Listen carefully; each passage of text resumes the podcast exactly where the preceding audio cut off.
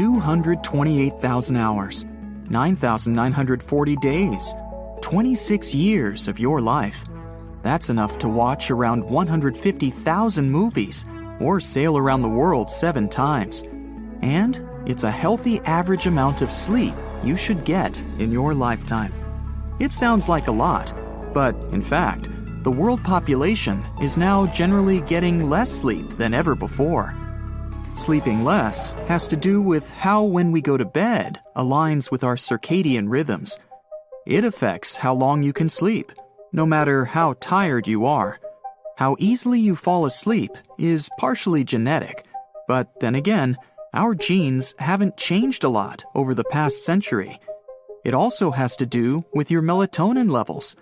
When your system doesn't produce enough of it, your brain has trouble sending you to sleep. The main reason we're getting less sleep now is our sleep hygiene. It's all about the good old healthy habits. When you eat healthy regular meals, work out, and set the right sleep patterns, you can even beat some bad genetics in that way. When you do the opposite, even the best of genetics won't help you sleep-wise.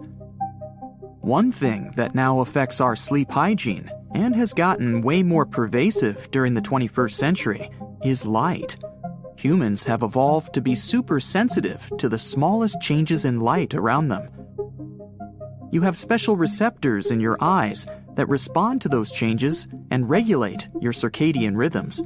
They send data to the brain and regulate your internal clock. This internal clock is set to help your body get ready for the coming hours and days by analyzing the amount of light. Now, the artificial light all around you and shortwave light from your gadgets confuse your natural prediction system a lot. Scientists have found it can shift your internal clock by five or six time zones. As a result, your brain gets the signal to stay alert instead of falling asleep. Running low on sleep makes most of us pretty cranky the next day. But that would be the least of all evils. Next thing you know, you have trouble focusing on things and recalling details. Your brain just doesn't get enough time to properly process and store your memories for later.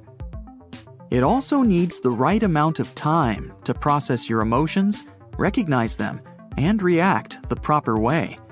When you deprive it of that time, negative emotions take over positive ones.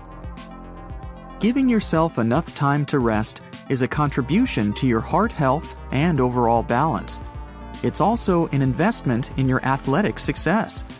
Not all sports are about quick bursts of energy, but you do need energy and motivation and enough time for muscle repair even for endurance sports like running, swimming, or biking. And if that's still not enough to convince you that sleep is all you need, doing it for 8 hours helps you get rid of around 300 calories on its own. The number differs from person to person, and the more you weigh, the larger it is. All that energy goes on fueling your essential functions, such as breathing, circulation, temperature regulation, and cellular growth and repair. When you don't get enough sleep, your body needs more energy. Since it can't get it from snoozing, it'll make you get it from food. Your hormonal levels get messed up, and your body starts producing more hunger hormone and less fullness hormone. Scientists asked healthy adults to sleep for just six hours a day for five weeks and their resting metabolism slowed down by 8%. No fun, right? Let's see what you can do about it. It takes your body around 90 to 110 minutes to pass through all stages of sleep and restore itself completely. That's one sleep cycle. It starts with stage 1 of non REM sleep. REM here stands for rapid eye movement. Everything slows down including your eye and muscle movement. If someone wakes you up at this stage, you won't feel like you've had any sleep at all.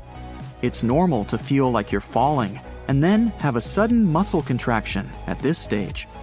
Then, at stage 2 of non REM sleep, your eye movement stops and your heart rate and temperature go down. Your muscles partially contract and then relax, again and again. Stage 3 of non REM sleep is deep sleep. Your brain produces slow waves. Your eyes and muscles aren't moving. It's not easy to wake you up. Then, about an hour after falling asleep, you pass through the REM sleep stage when you normally see vivid dreams. So, your brain activity increases and your sleep isn't that deep.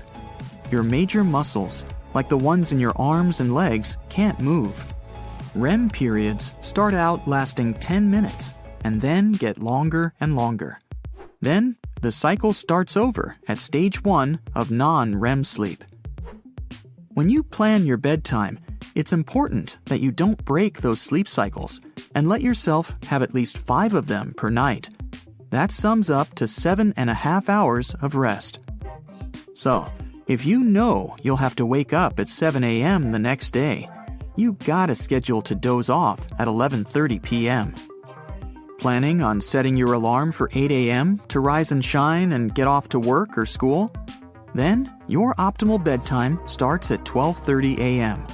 You got it right. It's not about the earlier the better. If you missed your bedtime for some reason, wait an hour and a half before the next cycle starts.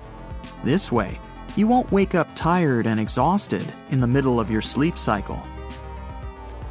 We've all had those days when we're so exhausted we can hardly wait to get into bed, and then sleep just won't come. Sleep experts call it conditioned or learned arousal. It's one of the most common sleep problems these days. It most likely happens because something in your sleep environment is screaming to your brain to wake you up and not make you doze off. The worst thing you can do in that situation is start scrolling through your social media feed or work emails on your laptop. First off, the blue light your gadget's screen emits restrains the production of melatonin. That hormone is in charge of your sleep wake cycle, aka circadian rhythm. Second, the mere expectation of those work emails and prospectively bad news or more tasks to do makes you nervous. Each new message you get means another decision your brain needs to take, and it has to stay active for that. That's why calming it down could take a good while when you finally put your phone aside and lay your head on the pillow. To get there faster, try listening to music for 25 to 60 minutes before bed. It doesn't have to be Beethoven and the like. Some other relaxing tunes, like jazz or folk songs, slow your heart rate and breathing and help your muscles relax. When you do it regularly, your brain will take it as a before bed ritual and you'll fall asleep even faster. It can also be a special sleep cast or an audiobook, as long as the narrator has a soothing voice and the story isn't shocking. The sound of frying bacon has a similar effect on your mind. It's comforting and repetitive enough to send some chilling vibes to your brain. It's perfect for falling asleep and as white noise while you're working and need to focus on something. You don't have to fry bacon before bed.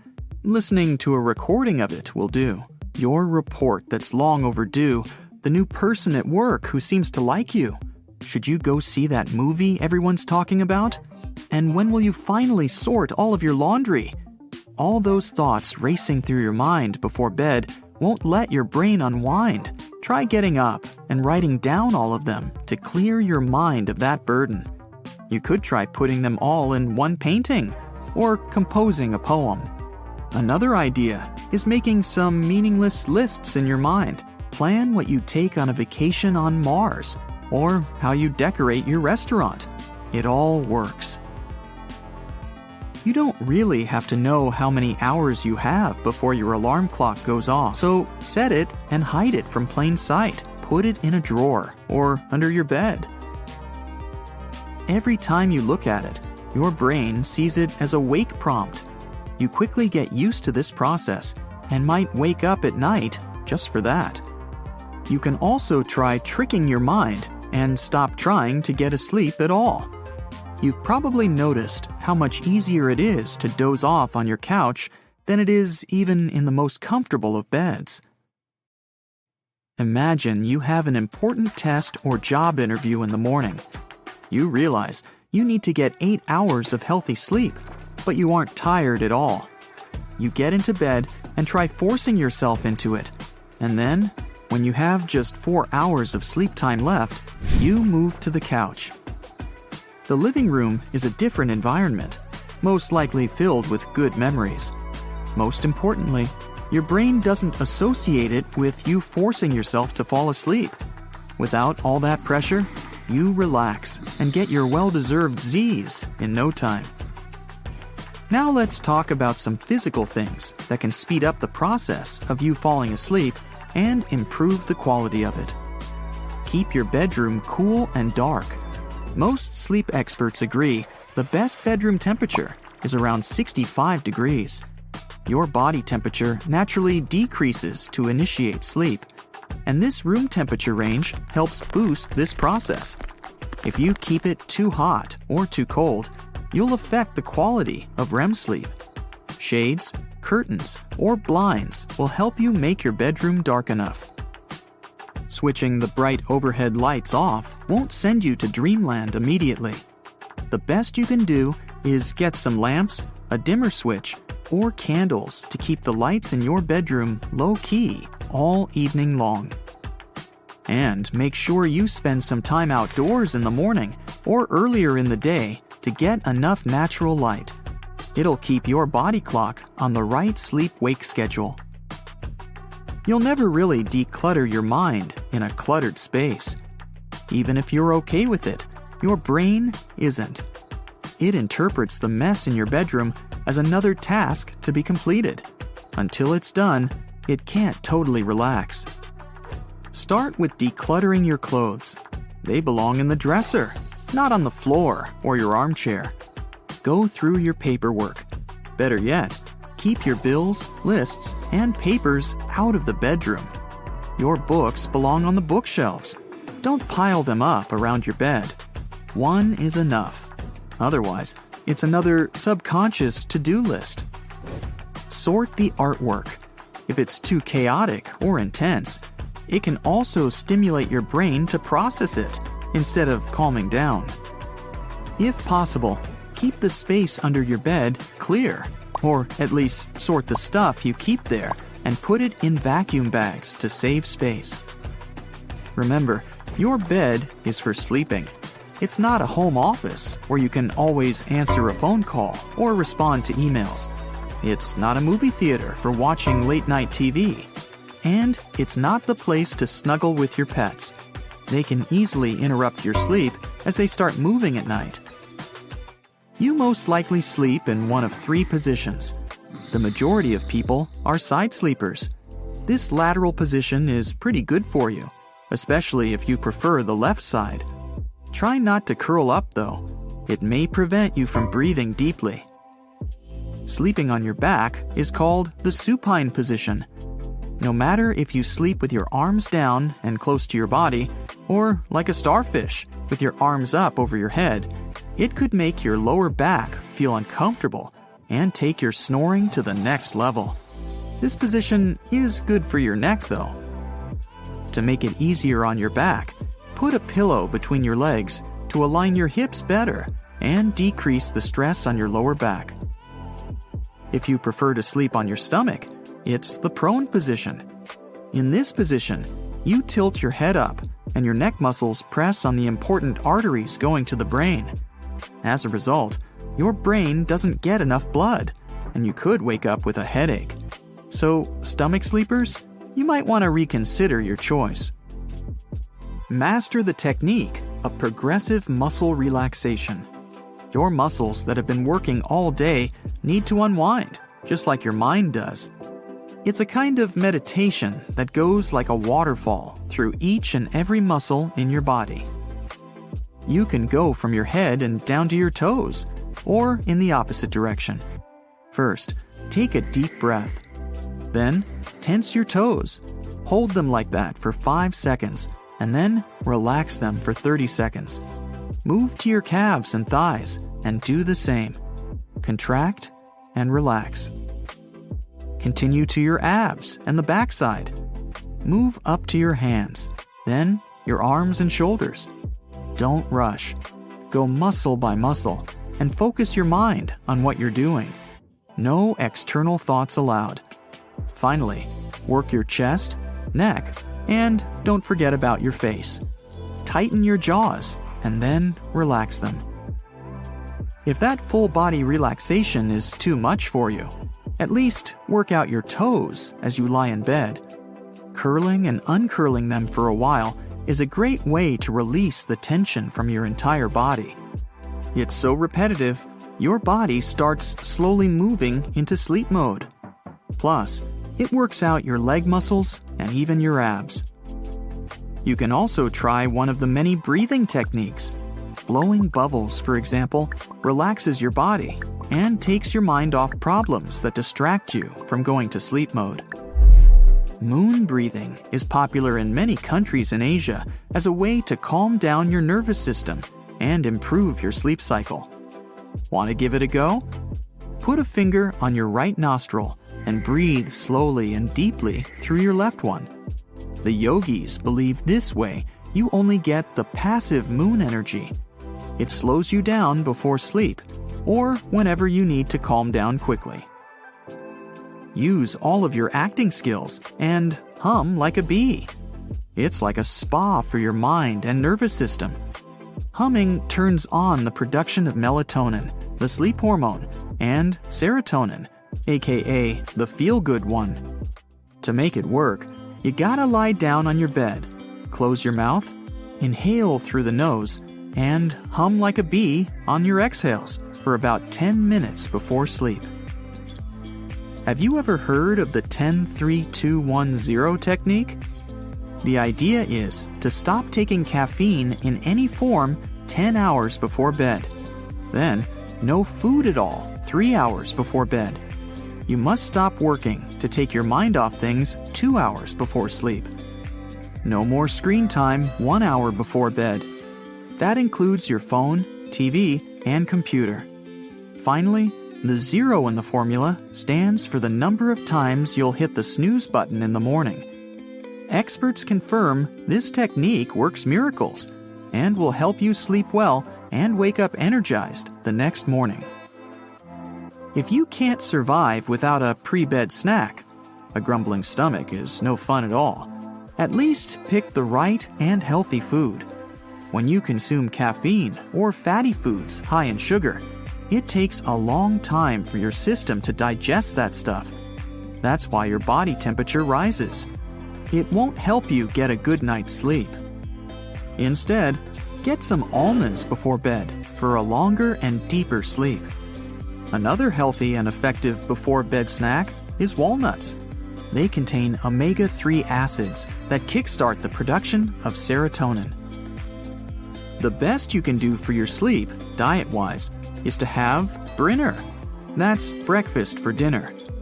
Bananas help your muscles relax thanks to potassium. Eggs are rich in protein that helps healthy sleep. Oats and honey send the right amount of melatonin to your brain. You can also get a cup of chamomile tea, eat some kiwi, or have a bowl of rice. Foods you should avoid before going to sleep, unless you want to be awake all night, are cheese, fatty food, and all things spicy. Another sure way to spend more time quality sleeping and not tossing and turning in bed is to take a warm bath or shower an hour or two before bed. Even 10 minutes can help change your body's core temperature, relax both the body and mind, and make you fall asleep no problem. Now, are you 100% happy with your pillow?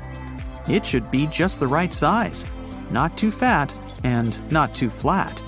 If your neck and shoulders don't get sufficient support, or are curved at a weird angle that makes them twist or crunch, this puts your spine and body out of balance.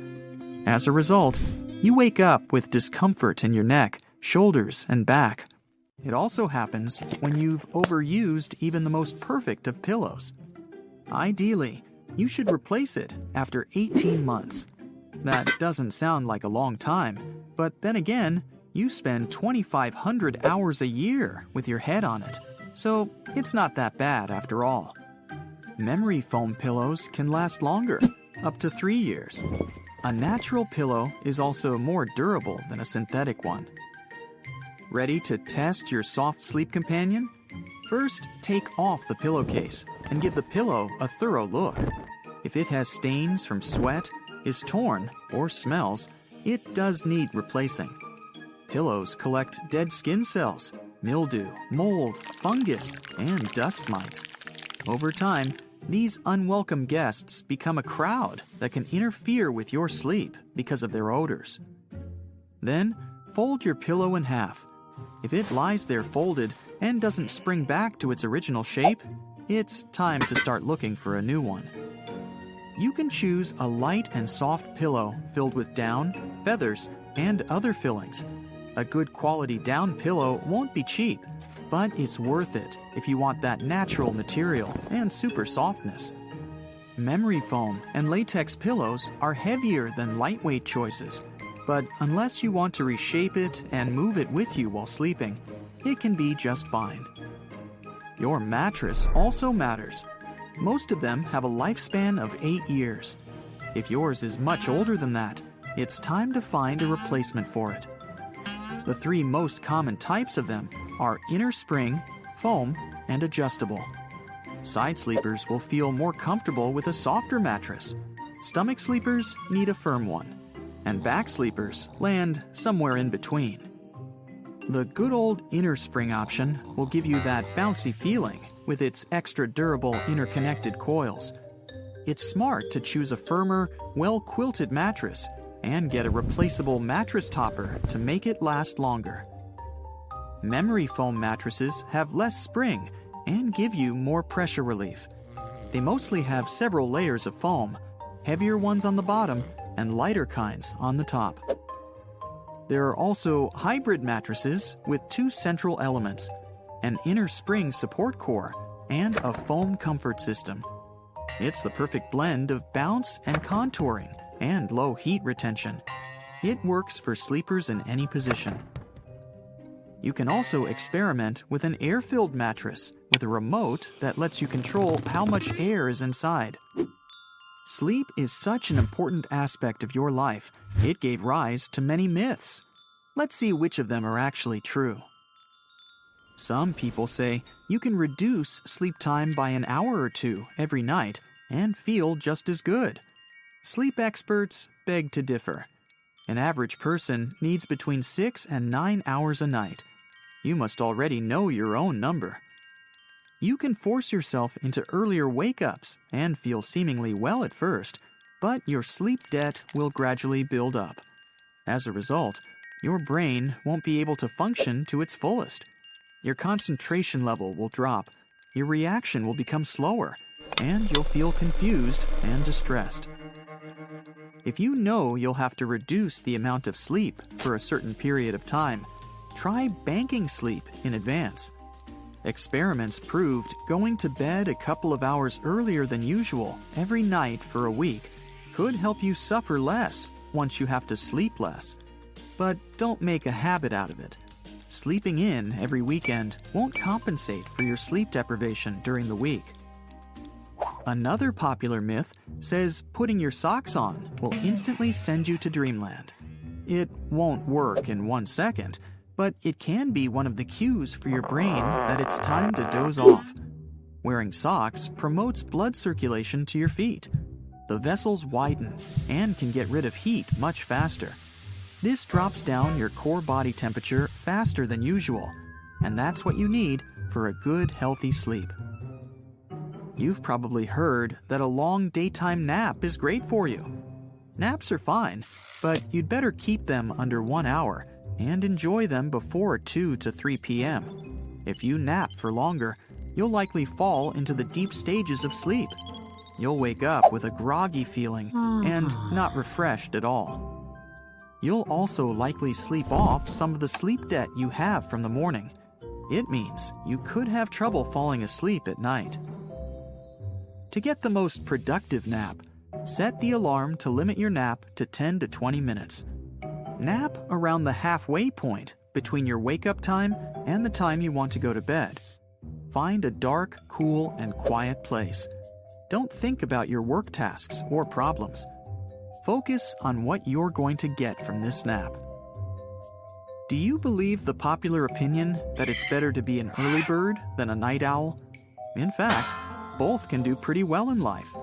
It might be easier for a morning person to fit in and do better at work because of the way society is traditionally structured. Morning people are mostly more persistent, self directed, and agreeable. But it doesn't mean you have to force yourself into becoming a lark if your productivity is at its peak in the evening. You'll feel better if you stay true to your natural preferences. When night owls wake up early, they're still producing melatonin. If you disrupt that process, you'll be doing yourself more bad than good. Your internal clock is mainly biological. You inherit the length of your circadian cycle from your parents. For night owls, it normally runs longer, and trying to change that is going against your own nature and genetics. The guy you once met at the grocery store, a friendly lady who used to serve you coffee on your way to the office, Another sleep myth says that in your dreams, you can only see faces that you have already seen in real life. This sounds a lot like the truth, but there's no way to prove it 100% right or wrong. First, your dreams aren't normally vivid enough to detect and memorize the facial or body features of people you see there. Second, they're all super fleeting. Your dreams start fading away the second you wake up and your mind starts filling in the gaps in case you want to remember those dreams. So it's likely to rewrite the missing data with something or someone you've seen before. Finally, your brain processes the faces of people you see even if you don't pay any attention to them. So it's impossible to tell who's just a plot of your imagination and who's real. Many people are sure those who can't wake up without an alarm clock just aren't getting enough sleep. In reality, this has to do with your REM cycle. If you wake up in the middle of it, you'll likely feel tired, even if you've slept the recommended amount of hours for your age. If you don't feel like doing all the sleep cycle math yourself, get an alarm app that monitors your sleep cycles and will wake you up just at the right time. Have you ever rubbed the Anmian spot trying to hit the sack faster? That little spot is between your earlobe and the hairline that comes up the back of your neck. Videos of people rubbing it with their thumb or forefinger have gone viral. They say it helps to relax the nervous system. Sleep experts debunk this myth, as sleep is about your brain and hormones, and not about massaging yourself. One way the rubbing could work out is by exhausting you so much that you'd fall asleep eventually. Another popular myth states that you gotta stay awake all night to cure jet lag.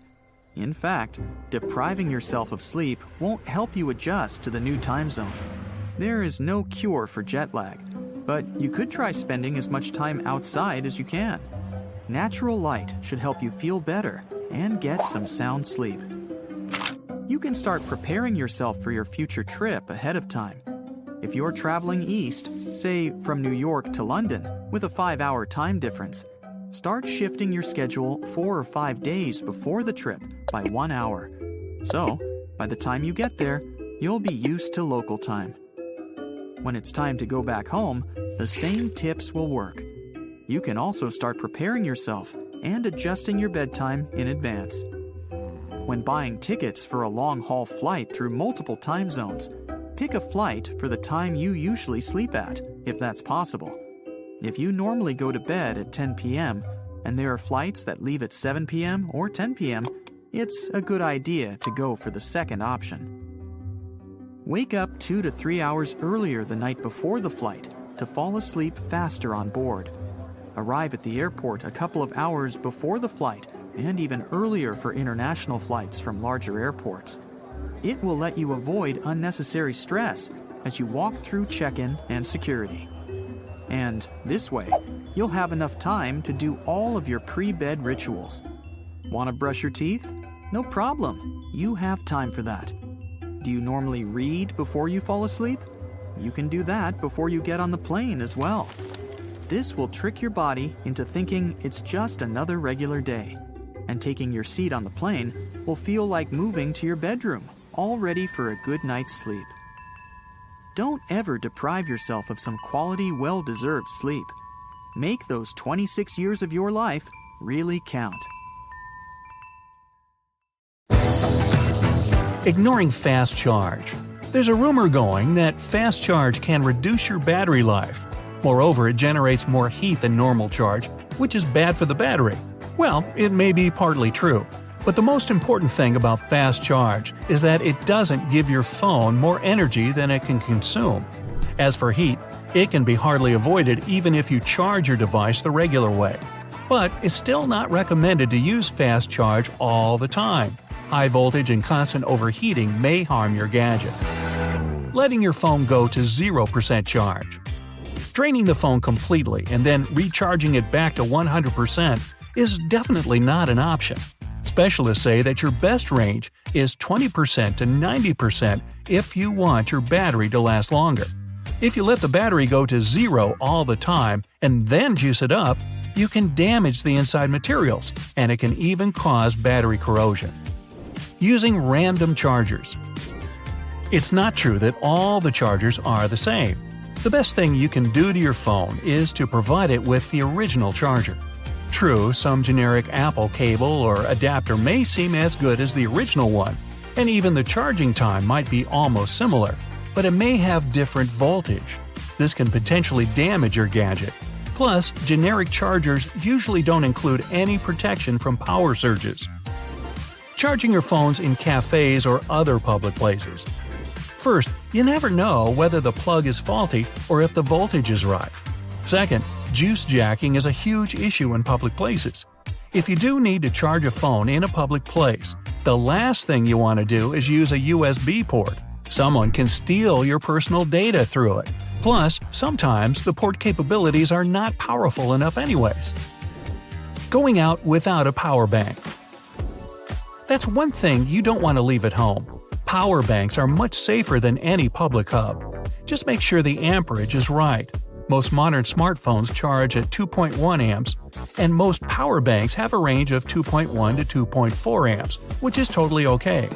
Check if the phone's not too hot while charging. The hotter the battery, the less effective the charging is. Use charge saving apps. Some of us do that to stay away from the plug as long as possible. Unfortunately, these apps do nothing but consume even more energy and aggressively shut down other apps. Most apps don't eat up battery when in the background, while battery saving ones actually do. Only active processes, such as GPS or background music, really drain the battery whether you use them or not. You can restrict background apps yourself in the settings. Charging the phone in the car.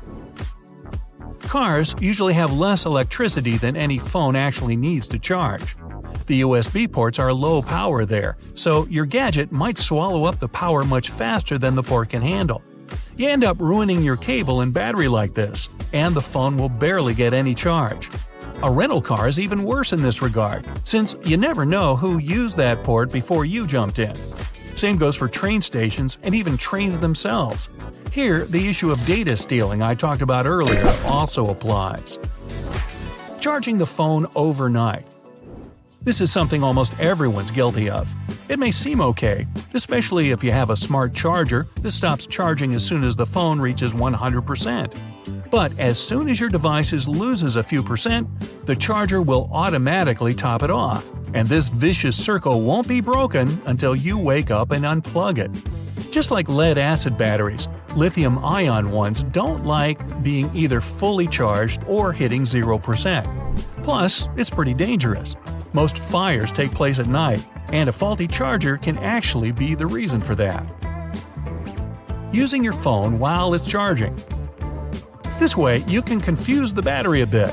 The thing is that the phone's going to get a bit of charge, then the app you're using will grab that energy, and the charger will top off the battery again. These small cycles tire the battery out and shorten its lifespan. Ideally, you should just turn the gadget off while charging. But if that's impossible, at least leave it alone for the time being. leaving the phone cover on while charging. Now, it's not critical, but it's not recommended either. The cover traps in the heat, making the whole charging process way less effective. You shouldn't leave your phone under the pillow for the same reason. If you get super unlucky, it can also catch fire, and now you're having a hot dream. If you just can't fall asleep without your phone, set a timer for the media and preferably put it on the bedside table. If you want to reduce heating, turn on the airplane mode and bring your screen brightness to a minimum while charging. Stopping using your gadget with too little or too much juice. Now, if for some reason you want to discontinue your phone use for some time, charge it to 50% and turn it off. This percentage is said to be the healthiest for a lithium ion battery. With this level of charge, you can store it for months with the least possible damage to your gadget. Don't forget to turn it on every once in a while and top off the battery. Not saving the charge correctly. If you don't lock your phone when it's not in use, it may eat up too much of your battery. Phones usually have default screen lock time set to about 2 minutes, and sometimes it's a bit too much. Setting it to 1 minute or even 30 seconds could make your battery last longer. Setting a dark theme also helps save the charge too. Another tip is to avoid using mobile data, especially if the connection is poor. The gadget's going to waste its charge on trying to find a network. Temperatures are important too. Don't expose the phone to direct sun rays because overheating eats up the charge. If there's no obvious reason why the phone drains so fast, you should probably pay attention to cybersecurity. It could be a sign that someone's spying on you with special apps. Using the charger during a thunderstorm. Even though electrical appliances are designed for your safety, still there's a chance of fire. If you really need to charge, opt for a power bank. Lightning can fry your phone when it's plugged in. Anything you plug into a socket in the US is designed for a maximum of 169 volts. Lightning, on the other hand, can reach up to 1 billion volts. Eh, that would be more. It's also recommended to unplug all the electronic devices during the thunderstorm. And yeah, talking even on the landline is something you should avoid. Charging your phone with a laptop. The problem with this way of charging is about current differences. The phone may ask for less current not to damage the computer system. A low current charge also damages the battery, and over time, it loses its capability of holding the charge for relatively long time periods. One more problem is that connecting your phone to a laptop, you always risk to get some viruses, even if you don't exchange any files with the laptop. Data lines in the computer are something that makes the whole charging process difficult. It all slows things down. USB 3.0 ports are doing better, but they're not perfect either. Chargers don't have those lines. If the phone just won't charge, there might be multiple reasons for it a faulty cable, low current power source, or even a broken USB port. The most common problem is a damaged cable. They have to endure a lot since we constantly wrap, fold, and drag them. Try different cables to see if the problem was about that. If the cable just won't work, try cleaning the cable jack. Sometimes, some random lint just won't let you charge the phone. But anyway, if it's corrosion, this trick is useless. Okay, guys, listen up. Jeans seem to be suitable for almost any occasion. They should be slightly wider in the thigh, but always get narrower in your ankles. As for the color, go for darker shades. They're cool all year round. Ripped jeans, jeans with patches, and those with too much washing can be cool for a relaxed day off, and if you already have a pair of nice classic ones. Jeans can also make you look taller. First, they shouldn't be too long, or they're going to drag behind and gather all the dust and dirt. Plus, if the jean legs are too long, they'll make your legs appear shorter. Make sure they're always slightly above your ankle. No need to cut them though. A pin roll is a nice way out. Fold the leg to the side and make the first roll holding the fold. Adjust to the desired height and voila! The pin roll is great if you want to show off the shoes. Match the jeans with heavy boots to rock this look. Socks are important, especially if the shoes are exposed. Yeah, those socks with smiley burgers look hilarious, but if you need to look really neat, opt for solid colors. The rule is simple the sock's color should suit that of the shoes. For example, black shoes and white socks are a total mm-mm. Your ideal t shirt should be a bit loose. The neck matters too. It shouldn't match the shape of your chin. For example, if you've got a pointy chin and a defined jawline, the v neck isn't the best choice. It's going to literally repeat the shape of your face, and your chin will appear even more pointy. Hey, you don't want that wicked witch of the West look. Remember, v neck looks better with a square or round chin, while crew neck is better for a pointy chin. Okay, if you're quite tall and want to balance the proportions, try wearing different patterns for top and bottom. As for coats, these should never be waist length. Ideally, your coat should cover the hips. While vertical lines make people appear taller, horizontal lines do the opposite. You can choose the striped top, but if you don't have one, a belt is also a horizontal line. As for belts and other accessories, make sure their size fits you. The taller and stouter you are, the bigger the belt buckle should be. Same trick can be applied to watches, hats, and many other accessories. Accessories can make you stand out even if you're wearing the same t shirt, same jeans, and the same shoes as everybody else. You may wear the simplest clothes from the secondhand store, but your accessories are your statement. Choose the shoes carefully. Pointy toe shoes don't really fit tall people because they make them look even bigger.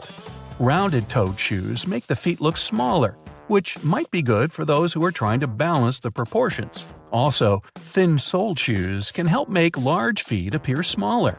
Thick soled shoes are cool for those who want to try to gain a couple of extra inches. They also may want to try special cushions. You put this cushion under your heel and whoopee, you're an inch taller. Now, suits are men's best friends, but it can be pretty hard to choose the right pair of shoes to match. Try a bit less official outfits, matching your suit with smart sneakers. Mixing sport and casual styles can be a great idea, but running shoes can only match a tracksuit. A soft, relaxed shirt is a cool match too. When it comes to shopping and getting some new garments, divide the amount of money you want to spend in two parts. Half of this money would go to basic things like t shirts, socks, and underwear. These usually don't last long, and in order to look sharp, you gotta change them pretty often, so no need to shell out a fortune for them. Coats, suits, jackets, and belts, and other accessories are the things you want to invest in. These will last you for ages and will upgrade your look to a brand new level. Now, for formal occasions, always tuck your shirt in the trousers. Really, do I need to remind you? There are no exceptions. Unless you're wearing linen trousers and a linen shirt, walking along the coast of the Mediterranean Sea and enjoying the sun in your straw hat. But it's not a formal occasion, you know. Yeah, a shirt may kinda choke you, but don't undo too many buttons. Way too open shirts are a mauve tone, whatever that is. There's a formula. For formal occasions, please keep your tie on and don't unbutton the collar. Think about the shirt you're going to wear beforehand. For semi formal occasions, one or two open buttons are acceptable. If you're not wearing a suit and you're somewhere like at a barbecue, you can unbutton one more. But please, let's not do the disco gold chain on the hairy chest look. I'm not kidding. Now, when choosing a jacket, pay attention to several details. The accessories, such as zips and studs, should be made of quality metal. Poor quality metal gets oxidized, which leads to the color change. If you're planning to get a brand new, real leather jacket, check the leather it's made of. Grab a wet wipe and rub the leather. It's better to do that on the seam. If the dye fades to the white, it means that either an extra coat of dye has been added recently, or the leather is simply old. Don't buy this one. Also, some brands save money and use poor fabrics for lining. It shouldn't be too delicate, otherwise, it'll get worn out several months later and you'll have to have it changed. Be careful with the length of casual shirts. The thing is that casual shirts are meant to be comfy for everyday life, so they're shortened and don't have to be tucked in. Dress shirts, on the contrary, need to be longer to be tucked in with no problems. Now listen up. We guys still cling to the myth that girls can be carried away only by smelling your cologne. So, in case that somehow works for you, choose the scent carefully. It should match the occasion. Don't apply too much, loads of cologne is a total turnoff so I've heard. So, apply a bit to the wrists to enjoy it. Master two or three hairstyles that you can really rock. You can have a flawless outfit, but the wrong hairstyle can make it just look sad. For a denim jacket, opt for a messy hairstyle. A bit of gel or matte hair clay will hold the strands in place. Sleek hair looks fabulous with a leather jacket if you want to rock a baddie look. Mm. And you don't have to mind if your hair grows. Don't be afraid to stand out. Some people wear total black all the time, others wear logos. Some prefer preppy kid style. All of these styles look great separately, but by mixing some of them together, you can get the best from each style. If you struggle with the shoelaces that get untied all the time, there's a trick for you. First, you go over just as usual, then you want to make a bow. Instead of going over, go underneath and pull it through. You'll get your laces right across the top of the shoe. The laces won't get loose when you walk, they'll only get tighter. Yeah, we all love well ironed nice clothes, but if you're off to vacay and apparently there's no iron, try this hack. Put the clothes you want to be ironed on a hanger, hang them somewhere in the bathroom, and go take a shower. While you're in the shower, the hot steam will flatten out those wrinkles. Can't be compared to an actual iron, but it's better than nothing. And again, take it easy on the cologne, will you? Yes, I've finally beaten this game. Time to have some dinner. Ouch, my back! I better sit back down. Okay, let's search how I can make sitting before the PC easier on my poor body. Don't use a regular chair or armchair for prolonged work or playing. Special office and gaming armchairs have an anatomical shape, and they can be adjusted to fit your frame perfectly. More advanced armchairs are costlier too, but you're guaranteed not to have lower back pain with them. If you don't feel like buying an expensive chair, at least get some lower back support. It can be a seat cushion or a chair back attachment that will hold your back in a natural position so you won't get up sore. For neck support, the easiest solution is a travel cushion. This way, when you sit back in your chair, the back of your neck won't bend or strain too much. Just make sure the back of your chair is high enough to support your neck. You can also make a roll of a towel and attach it to the back of your chair with, let's say, adhesive tape. It works for both the lower back and the neck, depending on where you put the roll. If your legs, and especially knees, get tired after sitting for a while, it's best to adjust the height of your chair. The seat should be high enough for your eyes to look straight at the screen, though. So, if it's comfortable for your legs but you have to look up, better use a small footrest. Ideally, your knees should be bent 90 degrees and your feet firmly planted. Always pick a monitor with adjustable height and angle. It will save you the trouble of adjusting your chair in the first place. By the way, the most comfortable position in an office chair is with your tailbone pushed all the way back, giving your spine a bit of a forward curve. This way, you can lean back and get up after an hour or more without feeling sore. Your hands are in an unnatural position when typing or holding the mouse. Buy yourself a mouse pad with wrist support and a special attachment for the keyboard so that your wrists are always straight. Otherwise, just make improvised cushions for your wrists with small roll towels. It may be inconvenient at first, but your hands will feel much better in the long run. You can also find a vertical mouse in online stores. It acts like a regular mouse, but your hand is positioned on the side with your little finger and the side of your palm as a support. For a relaxed spine, it should always be resting on your chair's back. Ideally, your forearm should be supported by the armrests at all times too. This way, your shoulders won't be too tense. Make the desk work for you install a sliding shelf for the keyboard that's exactly at the height for you to type without lifting your arms. Your shoulders will relax as well as your spine. If you like reading books or playing games on your smartphone, keep it at eye level. It will improve your posture and help you avoid neck pain. Now, you really can't spoil your eyesight by staring at the screen for hours, but your eye muscles can get tired. Do some eye gymnastics every 30 to 40 minutes, and better yet, distract yourself with something to let your eyes rest for a bit. Make sure you don't lean on either side of the armchair while working or playing. Your spine's natural position is not exactly straight, but if you keep it crooked to the side, it will eventually complain by causing aches and pains. If you use your smartphone a lot, don't we all? You probably sometimes feel your thumb being sore. If that happens, weave patterns in the air with it for a minute or so. Fingers don't have muscles in them, but there are joints that may start complaining because of excessive use.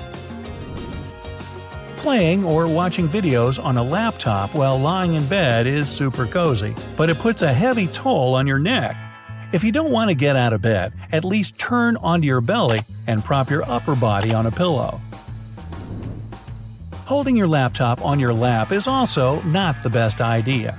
In this position, you're looking downwards, and both your neck and eyes get tired too easily. Just like with desktop computers, better find a position in which your eyes are level with the screen. By the way, there's no position in which you're looking at the screen straight and your arms are relaxed when using a laptop. Connect a separate USB or wireless keyboard to avoid this problem. Most monitors and phones now have the Eye Saver mode.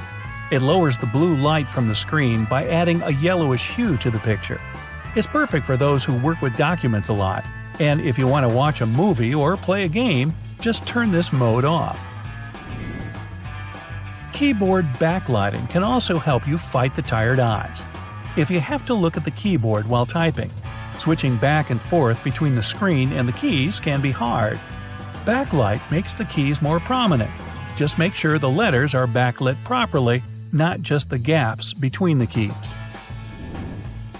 Your eyes will get sore much less often if there's no glare on the screen. Turn your monitor away from all sources of light, especially the sun, as it might not only make you uncomfortable, but also damage the screen with time. Proper lighting is still important though, so if the overhead light doesn't let you feel cozy, get yourself a desk lamp. If the screen is the only source of light in your room, your eyes will get too strained after an hour or so. Don't forget to wipe and clean your keyboard, mouse, and smartphone regularly. You touch them way too often, and not always with clean hands. Many of us also eat behind our keyboards. Yeah, me too. So, you'd be surprised at how much stuff there is inside your keyboard. Touch your face afterwards and say hi to nasty health issues. Crossing your legs feels so good when you're sitting a lot. But after some time, one or even both of your legs might fall asleep. You restrain the blood flow in your upper leg from the knee down, and your lower one feels a lot more pressure than usual. The habit of crossing your legs might lead to problems with veins. Standing or adjustable desks are gaining popularity right now. Instead of sitting all day long, you can raise your desk higher and stand up. This will give your legs a much needed shift in activity. Also, don't forget about the sound. Headphones are better than earphones because they don't get inside your ear canals. Your eardrums don't like being shaken too much, and if the source of the sound is too close, they can stretch or even snap. The worst types of earphones, by the way, are droplets that get deep inside your ears. They might give you the best quality of sound and almost perfect soundproofing, but it happens at the cost of your hearing in the long run. You'll also do good to buy yourself a headset for talking on the phone. Many of us have the habit of wedging the phone between the neck and shoulder, and if you stay like that for a long time, you'll feel the consequences quite soon. Smartphones with bigger screens aren't really convenient to use with one hand. That is, if you don't switch to one handed mode. Most newer phones have this feature, Check how to turn it on in the settings or default tips. Meghan Markle often touches her hair, and you can see it in her photos. This soothing gesture helps her calm down when there's way too much attention around her. Another trick she uses is tucking her chin down. This creates a sort of shield that protects her. Etiquette experts claim one of the things that makes people like us is looking approachable. Carry your handbag in the left hand. Your right hand should always be ready for a handshake. It's not convenient to have to switch hands at the moment when you need to greet a person. Another trick to seem more sociable at a party is to always hold a drink. This way, people will be more likely to come up to you to chat. When you enter a party, the chances are all eyes will be on you. To come across as friendly and accessible, slightly widen your eyes. And when you're smiling, keep your mouth open a bit. That's what Meghan does all the time. Smiling is important if you want to look cute in photos. But even though Meghan always smiles, she's constantly making an effort not to do it too widely. Too big smiles can seem a bit forced and unnatural, and don't look pretty in photos. One more trick to look good in photos is to relax. A few deep breaths are usually enough to relieve tension. If you feel a bit awkward and don't know where to place your hands, hold a bag. Act natural and say Queen. Another technique is used not only by Meghan, most psychologists recommend repeating the name of the person you're talking to. There may be hundreds of guests at a party, but if you say someone's name while talking to them, it'll make them feel special. To get more people to like you, try a mirroring technique. It's all about reflecting and repeating the body language of the person you're chatting with. People tend to feel more comfortable when someone copies their gestures. Just don't overdo it. Body language is important for communication, and keeping a good posture is one of the key points of etiquette. Meghan Markle has an impeccable posture. When she walks, she holds her chin parallel to the floor, and her shoulders are rolled back all the time. When she sits, she keeps her legs crossed, which is good for keeping a nice posture. A good stance is important for great photos. Point one leg out and tilt the opposite hip to the side. Now angle your head a bit down and to the left or right, whatever works best for you. Ta da! You've got the stance Meghan and many other celebrities use to pose. When you choose an outfit for the camera, opt for a bright color that will pop in the picture. It'll also help if your clothes accentuate your waist. Complimenting those around you is a good way to make people like you, and it works better than you might think. Psychologists claim that everything we say influences the way people perceive us. When you give a compliment and say someone's stunning, they subconsciously start thinking that you're a good person. And if you complain about someone not being nice, people might conclude that, in fact, you're not that great. So be careful with your words. Many people can subconsciously feel the mood of those around them. That's why, if you want your friends to feel comfortable when they're with you, try to be cheerful. If you send out positive vibes, people will instantly like you, just because they feel good when you're around. There's a theory that people judge each other based on two main things warmth and competence. If you want people to like you, try to show that you're warm, friendly, and aren't going to compete. Another thing that matters is competence. It can be your education, job, or whatnot. But first, you need to show your warmth, and only after that, competence. The sequence is crucial, especially if you want to apply this technique at work. Expect good things from people. If you think someone's not friendly, you'll behave in a way that will reveal the least attractive qualities of this person. After that, they aren't likely to be kind to you. But if you show friendliness, people will treat you more nicely. Nobody likes Mr. or Mrs. Perfect, let alone the fact perfection doesn't exist. So, show how imperfect you are from time to time. It turns out people tend to like more those folks who sometimes make mistakes. Here's one cool experiment proving this fact. A group of students needed to rate how likable someone was. They watched several videos of people taking a quiz. Surprisingly, those who didn't nail it were rated higher than those who passed the test with flying colors. Some extra points went to the person who had spilled his coffee at the end of the quiz. Sure, you don't need to do the same, just don't be afraid to seem vulnerable. It's usually not a good idea to touch strangers, but a subtle, barely noticeable contact can make people feel better about you when you're talking with them. You can tap them on the back or touch their arm, but only lightly. An experiment showed that waitresses who used this technique while giving back the change got larger tips. To make someone like you more, tell them a secret. It can be some personal information, but not something that could be used against you. It works both ways, but your new friend must be sure you won't spill the beans. Trustworthiness is as vital as loyalty and honesty. Casual questions like, What's your favorite season? are okay, but tell me about your first love can help you get to know this person better. In any case, be careful with such questions and go ahead only if you're sure they won't hurt anyone's feelings. Emotionless people seem less trustworthy than those who show what they feel. It doesn't mean you need to throw temper tantrums, just be sincere and don't bottle up your feelings.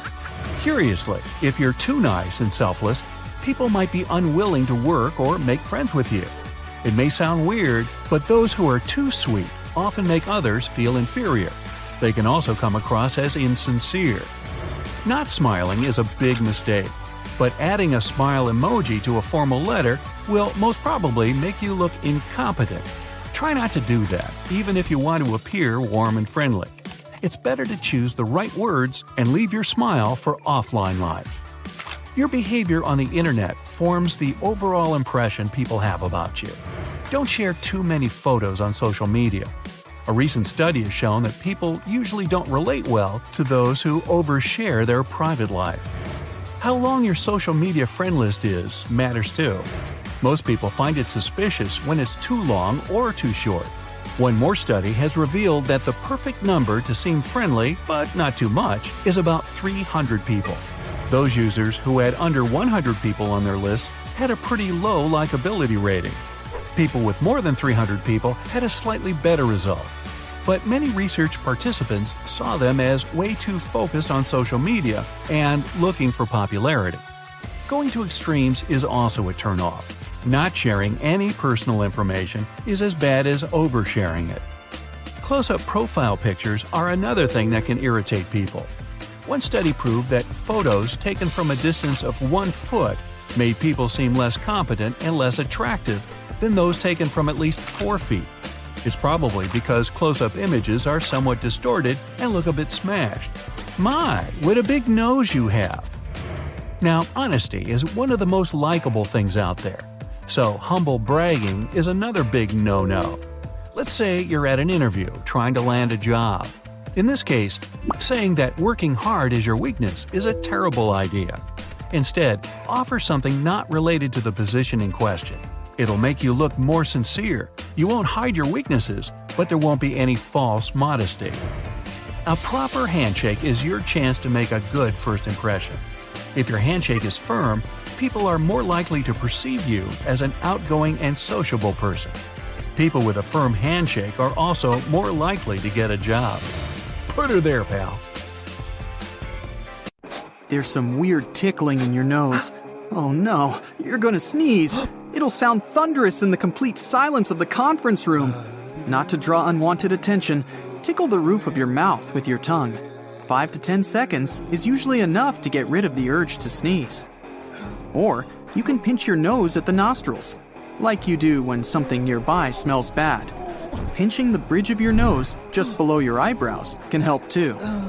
But whatever you do, don't look at bright lights. About one third of people sneeze when they look at the sun, or even a light bulb.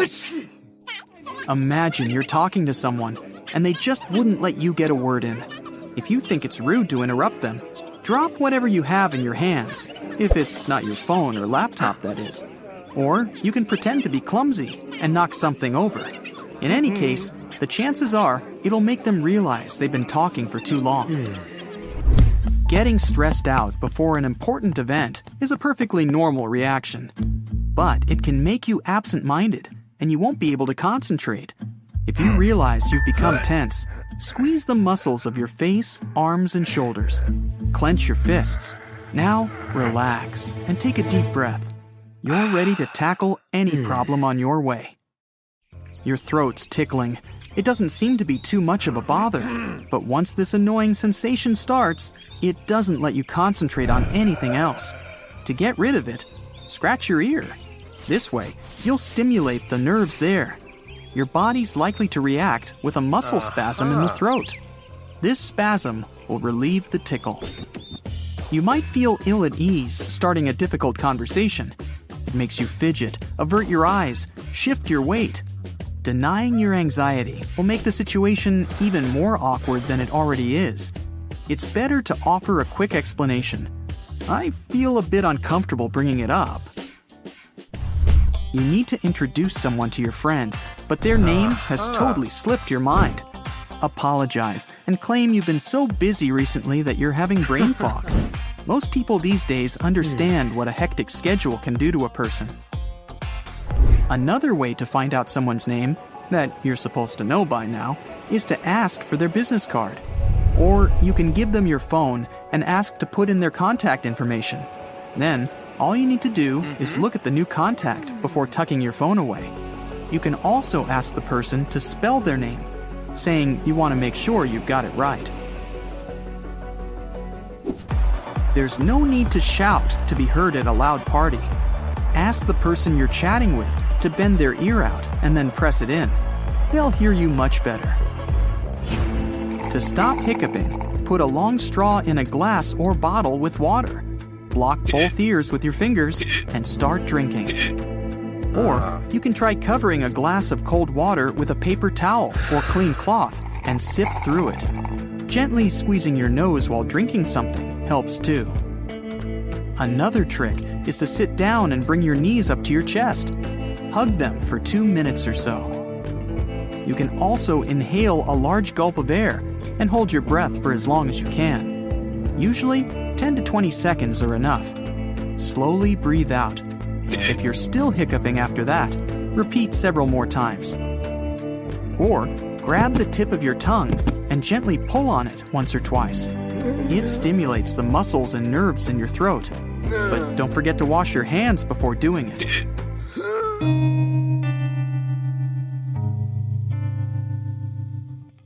If you feel you're getting emotional and tears are about to spill, look up and hold your breath for a couple of seconds. Then slowly exhale. You should feel better now. The meeting's over. Time to leave the room. Only, you can't hmm. pick up your notes. Your arm's fallen asleep. Try clenching and unclenching your fist. It'll get the blood flowing, which will ease the nerves. You can also gently rock your head from side to side. When the nerves in your neck get squeezed, it can lead to tingly hands and arms. Rocking your head will loosen your neck ah. muscles and mm-hmm. release the pressure.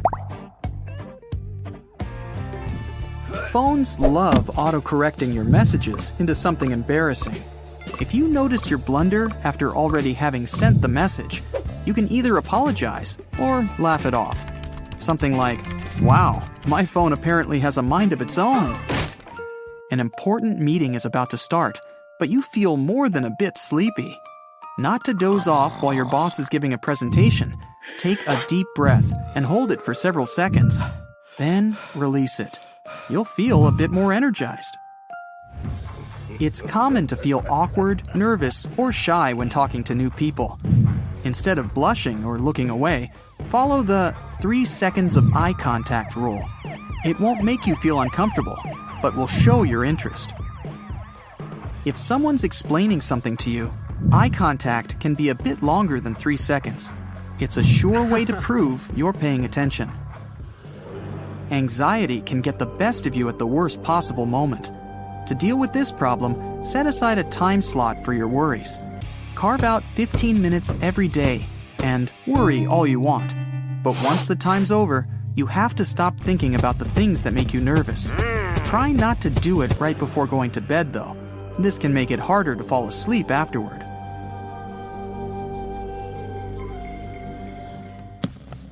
If you feel nervous before an interview or exam, chew some gum.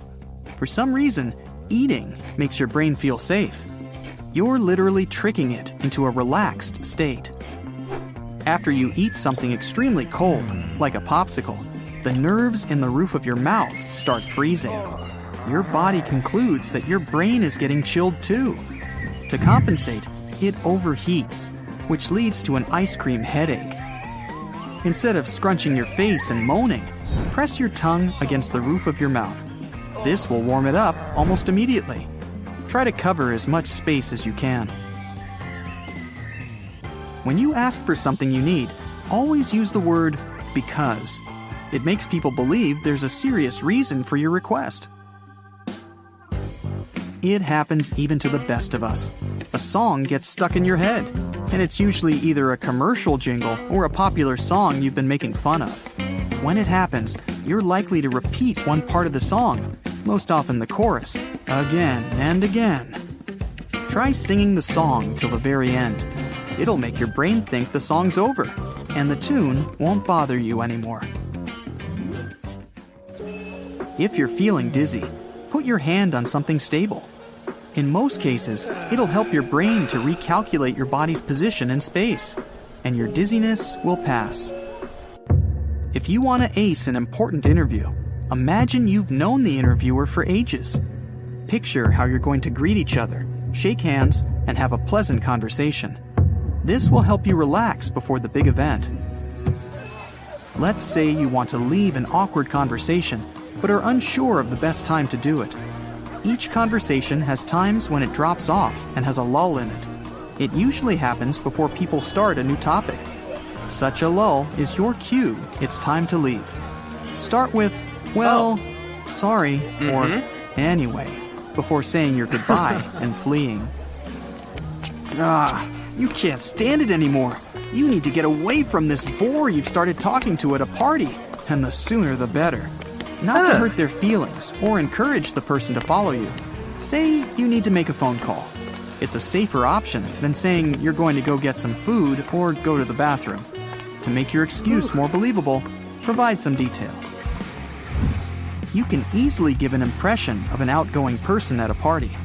Pick someone and ask them a random question, like, I love your shoes. Where did you get them?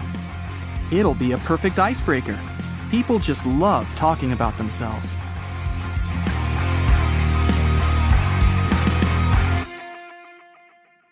Don't waste time trying to save money. In many cases, you can use this precious time to earn more money than you're trying to save. For example, you spend several hours a day commuting to your workplace, but it might be more profitable for you to find an apartment closer to your office. Then you could spend your free time on something more productive, like studying or having some more work done. Once you have some extra cash, you can use the opportunity to choose. You can keep doing menial tasks, or you can pay someone to do it for you and concentrate on higher value projects. And then, you're likely to end up making much more money in the future. Try to have a financial cushion that will allow you to lead the same lifestyle for at least several months if you stop getting money. The best way is to find some source of passive income. For example, if you become a property owner, you'll get rent every month, and you won't have to do anything. You can write an ebook, then you'll get royalties. You can also get passive income after investing in real estate, shares, or securities. Rich people rarely spend their money on life coaches. They usually have a lot of life experience of their own, and they know that to achieve something in life, you need to have a goal and enough willpower to reach it. If a person isn't ready for hard work, no motivational speaker can make them successful. That's why most life coaches target people with low income and aren't at the height of their careers. Those tend to believe that there is a magic pill which can change their life for the better. Always get your contracts in writing. Rich people don't just go into business with a handshake deal. It's the poor who tend to shy away from signing any agreements. It happens either for a lack of legal knowledge or because they don't want to come across as greedy and paranoid. But then there's a chance that your partner may remember your deal differently, or there might be a misunderstanding you won't be able to clear up, all because you don't have the terms in writing. The wealthy rarely overspend. Even if one of them is out there buying a Lambo, their decision is based on their goal and financial status at the moment. A person doesn't become rich because they're great at spending money. You need to be good at keeping it.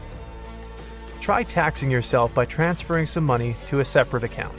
Unfortunately, it's all too easy to dip into your savings once you need or want something really badly. But when you pay taxes, you don't get your money back. And once you start to receive your savings as taxes, you won't be able to waste this money so easily anymore. Rich people first add value to themselves and then to the world. They start with improving their own skills and their quality of life. This can help you convince others you're worth a hefty paycheck, because in return, you can add value to their lives. You shouldn't focus on saving more money. A much better thought is how can I earn more? Wealthy people understand there's a limit on how much money one can save, but there's no limit on how much you can take. The wealthy rarely spend a fortune on grooming. There are successful business people and billionaires who are known to cut their hair on their own. Others have their hair treated when they visit developing countries. Rich people try hard to steer clear of junk food. These days, the wealthy prefer simple and healthy foods.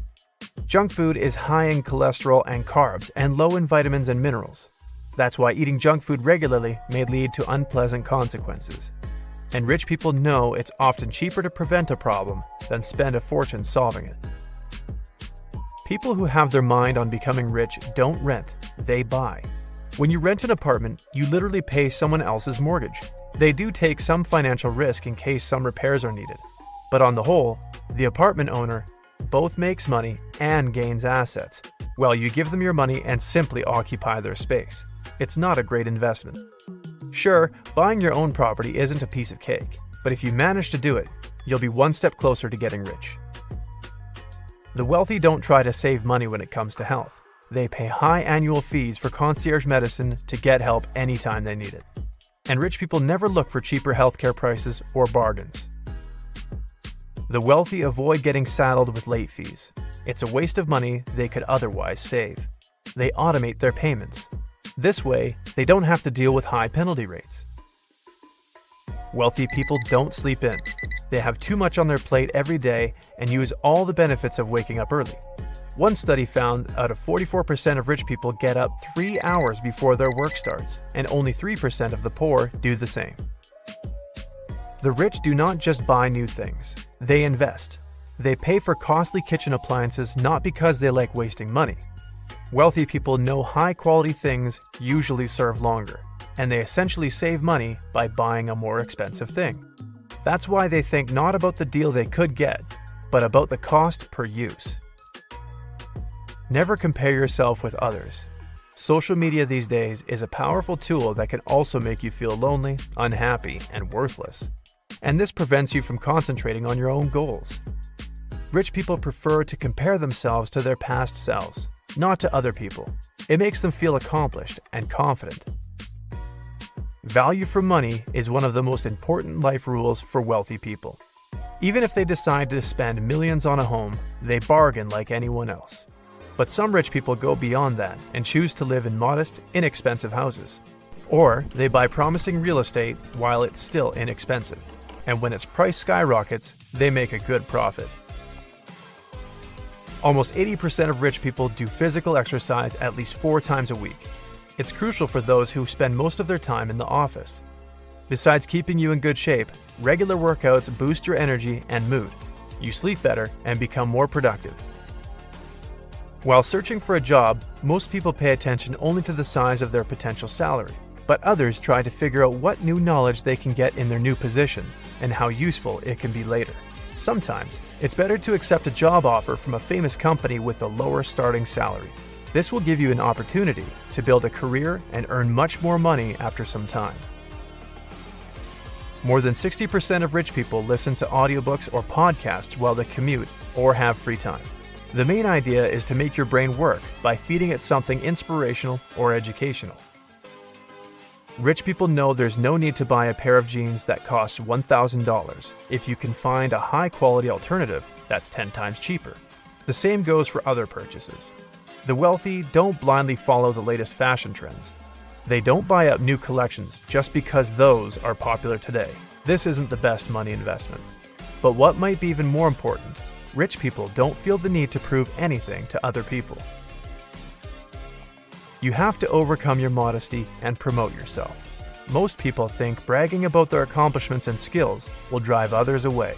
But in business, if you want to succeed, it's often absolutely necessary to put yourself out there. Never stop learning. People whose goal it is to become successful keep trying to get as much knowledge and experience as possible. They understand that learning is a lifelong process, and some new information can make all the difference when it comes to remaining poor or making a fortune. Rich people know their budget and can manage their money. They don't overspend. If they use a credit card, they do everything to avoid paying finance charges. By the way, only 8% of wealthy people have more than one bank card, and 77% of low income earners carry several credit cards in their wallets. But the more cards you have, the more fees you have to pay, and the more difficult it is to keep track of your spendings. Having the right temperature in your home will drastically improve your mood. Too hot, you'll become irritable and frustrated. too cold, and the chances are that you'll be too demotivated and sluggish. Set that temperature to 77 degrees to make sure you feel good throughout the day. At night, we work better with slightly lower temperatures. 60 to 67 degrees Fahrenheit is the perfect temperature to get that much needed rest. As good looking as you are, hmm, staring at yourself in the mirror for too long can cause a lot of stress. Do you find that you focus on various body flaws, no matter how small, and constantly check your reflection in the mirror? Unless you're a vampire. You could replace it with a smaller one that could stop you from gazing at yourself for too long. Get organized and spend a few minutes of your leisure time organizing your surroundings. Taking 5 minutes to work on one area of your house, like decluttering that desk, and you'll be surprised at how much your quality of life will increase. Your clean surroundings will give you peace of mind, and cleaning itself will help you develop healthy habits. These habits can make sure you feel in control of your actions and the direction of your life. Procrastination can be a slippery slope. Once it starts, it's hard to break out. An easy start is to create a list of all the things that you've been avoiding. Then, commit to spending just a few minutes doing one of those things. Even if you don't complete it, this is a fantastic way to move forward. Before long, you'll feel better just by crossing things off that list. Wear your favorite outfit every once in a while, even if you're not going anywhere. Putting on some of your best clothes will make you feel good about yourself instantly. There's no need for a special occasion. Make yourself feel happier now. You could even head out to lunch or take a trip to the mall in them. Now, everything has a place in your home. If it doesn't, why is it there? If you've taken it out, put it back. If you've opened it, close it. If you put it down, pick it up. If you've taken it off, hang it back up. Live by these simple rules, and you'll see a profound difference in your home. Everything will be tidier, and you'll reduce your chores by doing small things before they become a bigger problem. Use or gift any items that are for special occasions. They're just using up space. If you've got a special perfume that's been sitting there unused, or a set of beautiful dishes collecting dust in a box, you're putting off life. Enjoy it right now, in the moment, is more precious than we think. Take the chance and use those things now. If it isn't too well used, you could even give it to a friend or family member to make their day. Keeping a journal to jot down what you're thankful for every day will make you happier, increase your productivity, and help you sleep much better. Creating and repeating positive affirmations that acknowledge the progress you're making to improve your life is a great way to bring about some balance. It's a great way to show your gratitude for the small things and gain more of an appreciation for life. It's always more fun to be positive than it is to be negative. Set your alarm a little bit earlier every day. If you usually set your alarm for 7 a.m., set it back 5 minutes every day until you find that perfect time. That'll give you the extra time in the morning to exercise, meditate, read, plan your day, or work on something that you're passionate about. It might not seem like a lot, but those minutes are the difference between a rush and a relaxing start to the day. Having a little extra time in your day will help you feel less forgetful, a lot more productive, and happier. If you make your bed every morning, you will have accomplished the first task of the day. This valuable piece of advice couldn't be more true. Making your bed when you wake up will change your mindset for the entire day. Your productivity will skyrocket.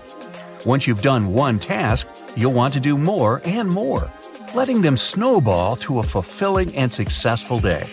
If you want to change the world, start off by making your bed. Try yoga in the morning. Yoga is unbelievably healthy for you. It'll make you strong and lean, but also works on other areas like flexibility and balance. Plus, it's very relaxing and can be done in the comfort of your own home. Just put down a towel or get a mat and let that stress leave you for the day. Having your dog or cat sleeping in bed with you might be cute and comforting, but there can be more cons than pros. Allergies, disruption of sleep, dirt, and hair can negatively affect our ability to rest and recover. This can easily lead to irritability, raised stress levels, and nasty sniffles. Better to get a separate bed for your furry friend and use the day to cuddle with them. Most people have had the experience of putting something down on a table just for now and looking back weeks later, only to see a massive pile of random items that belong somewhere else. Start by organizing it into piles, deal with what's there, and then give it a good wipe down. It's going to feel so good to walk into the room and just see a clean space instead of all that accumulated rubbish. Make sure it stays nice and clean by always putting things back where they belong. Even if it won't stay this way, it looks good for the moment at least. Keep your front doors clean.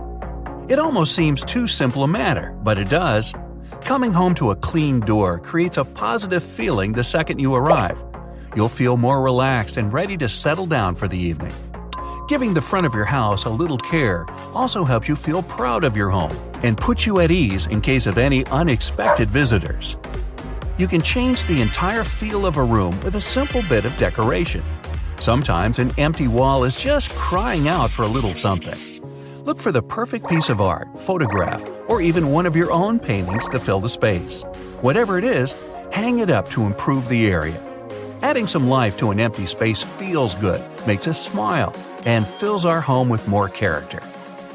Call at least one friend or family member a week. You can do this while you clean, walk the dog, or just while you're relaxing at home. Humans are naturally social. Even when we don't feel like it, socializing with our loved ones makes us feel better. This is even true if we're naturally introverted. Doing this will also make the other person feel better, so it's great all around.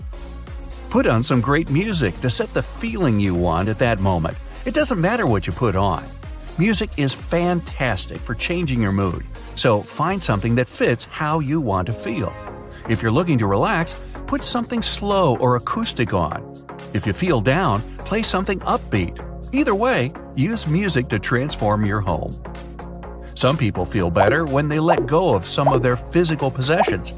That doesn't mean you should live in an empty house, but there's no need for a lot of things we accumulate over time. The latest home styles don't matter at all if they don't make you feel happy right now. It's all about how objects make you feel. If something brings you satisfaction, even if it's something small like a trophy from high school, you should keep it. One way to feel happier in your space is to bring in a little bit of nature. Houseplants have the added benefit of helping to refresh the air in a room making you healthier and bringing a smile to your face. The need to care for the plant by watering and pruning it can also build some really positive habits. Plants are a great idea all around.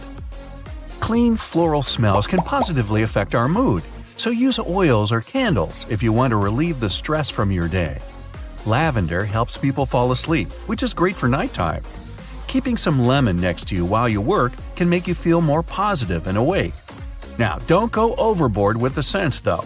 Any smell in too great a concentration can cause more stress and headaches, the complete opposite of what you want. Owning a pet is thought to have health benefits. It'll improve your general mood, but can even do things like lower your blood pressure. Having a pet dog will lead to a healthier and happier you because of their need to be taken for regular walks and playtime. Pets can also help relieve your stress and anxiety by promoting laughter and affectionate behavior. Just ask any cat owner. You can make any space feel like home with some well placed lights. Light bulbs with shades of white or yellow can promote relaxation and make your room feel more alive. Candles and dimmer lights bring a nice amount of warmth to any room you put them in for that cozy feeling. It's not always possible to put yourself first, but don't forget that you deserve to be treated well too. Waiting for others to treat you well can be worse, as it might never happen. Make some time to just treat yourself every now and then. Read a good book, go for a walk, or enjoy that special chocolate you have. Yeah, chocolate. Never forget to put yourself first. Spending up to 12 hours a day on devices like TVs, smartphones, and video games can be exhausting. TV and streaming alone can take four hours away from your day. You might be thinking you're relaxing after a hard day, but depending on what you're watching, it can cause more stress and anxiety. Watching a little bit less will free you up to follow other exciting things. Making this change won't just have a positive impact on your free time, but also on your general health. Here's an easy way to set yourself up for a productive day. Get your clothes ready for everything. Want to run after work? Take the clothes out in the morning to motivate you more. Having to get ready for a run can demotivate you to the point where you don't do it. Getting everything ready will make sure you always get things done, even if you're not in a good mood. As well as this, planning in advance will always make sure your mornings feel more peaceful and less rushed because you'll have already decided on your outfit for the day.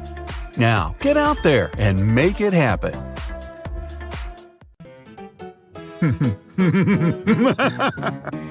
you know, your giggles during serious moments aren't laughter at all. It's a defense mechanism that helps you get through tough times. Even though some people understand it, you might experience extreme discomfort if that happens to you. So, to stop yourself from giggling at tense moments, you need to substitute this kind of behavior with something that takes your attention away. Lip licking or even lip biting can help. You can also try biting the insides of your cheeks or even pinch yourself. The sudden pain will stop you from laughing. or not. Fidgeting is another way out.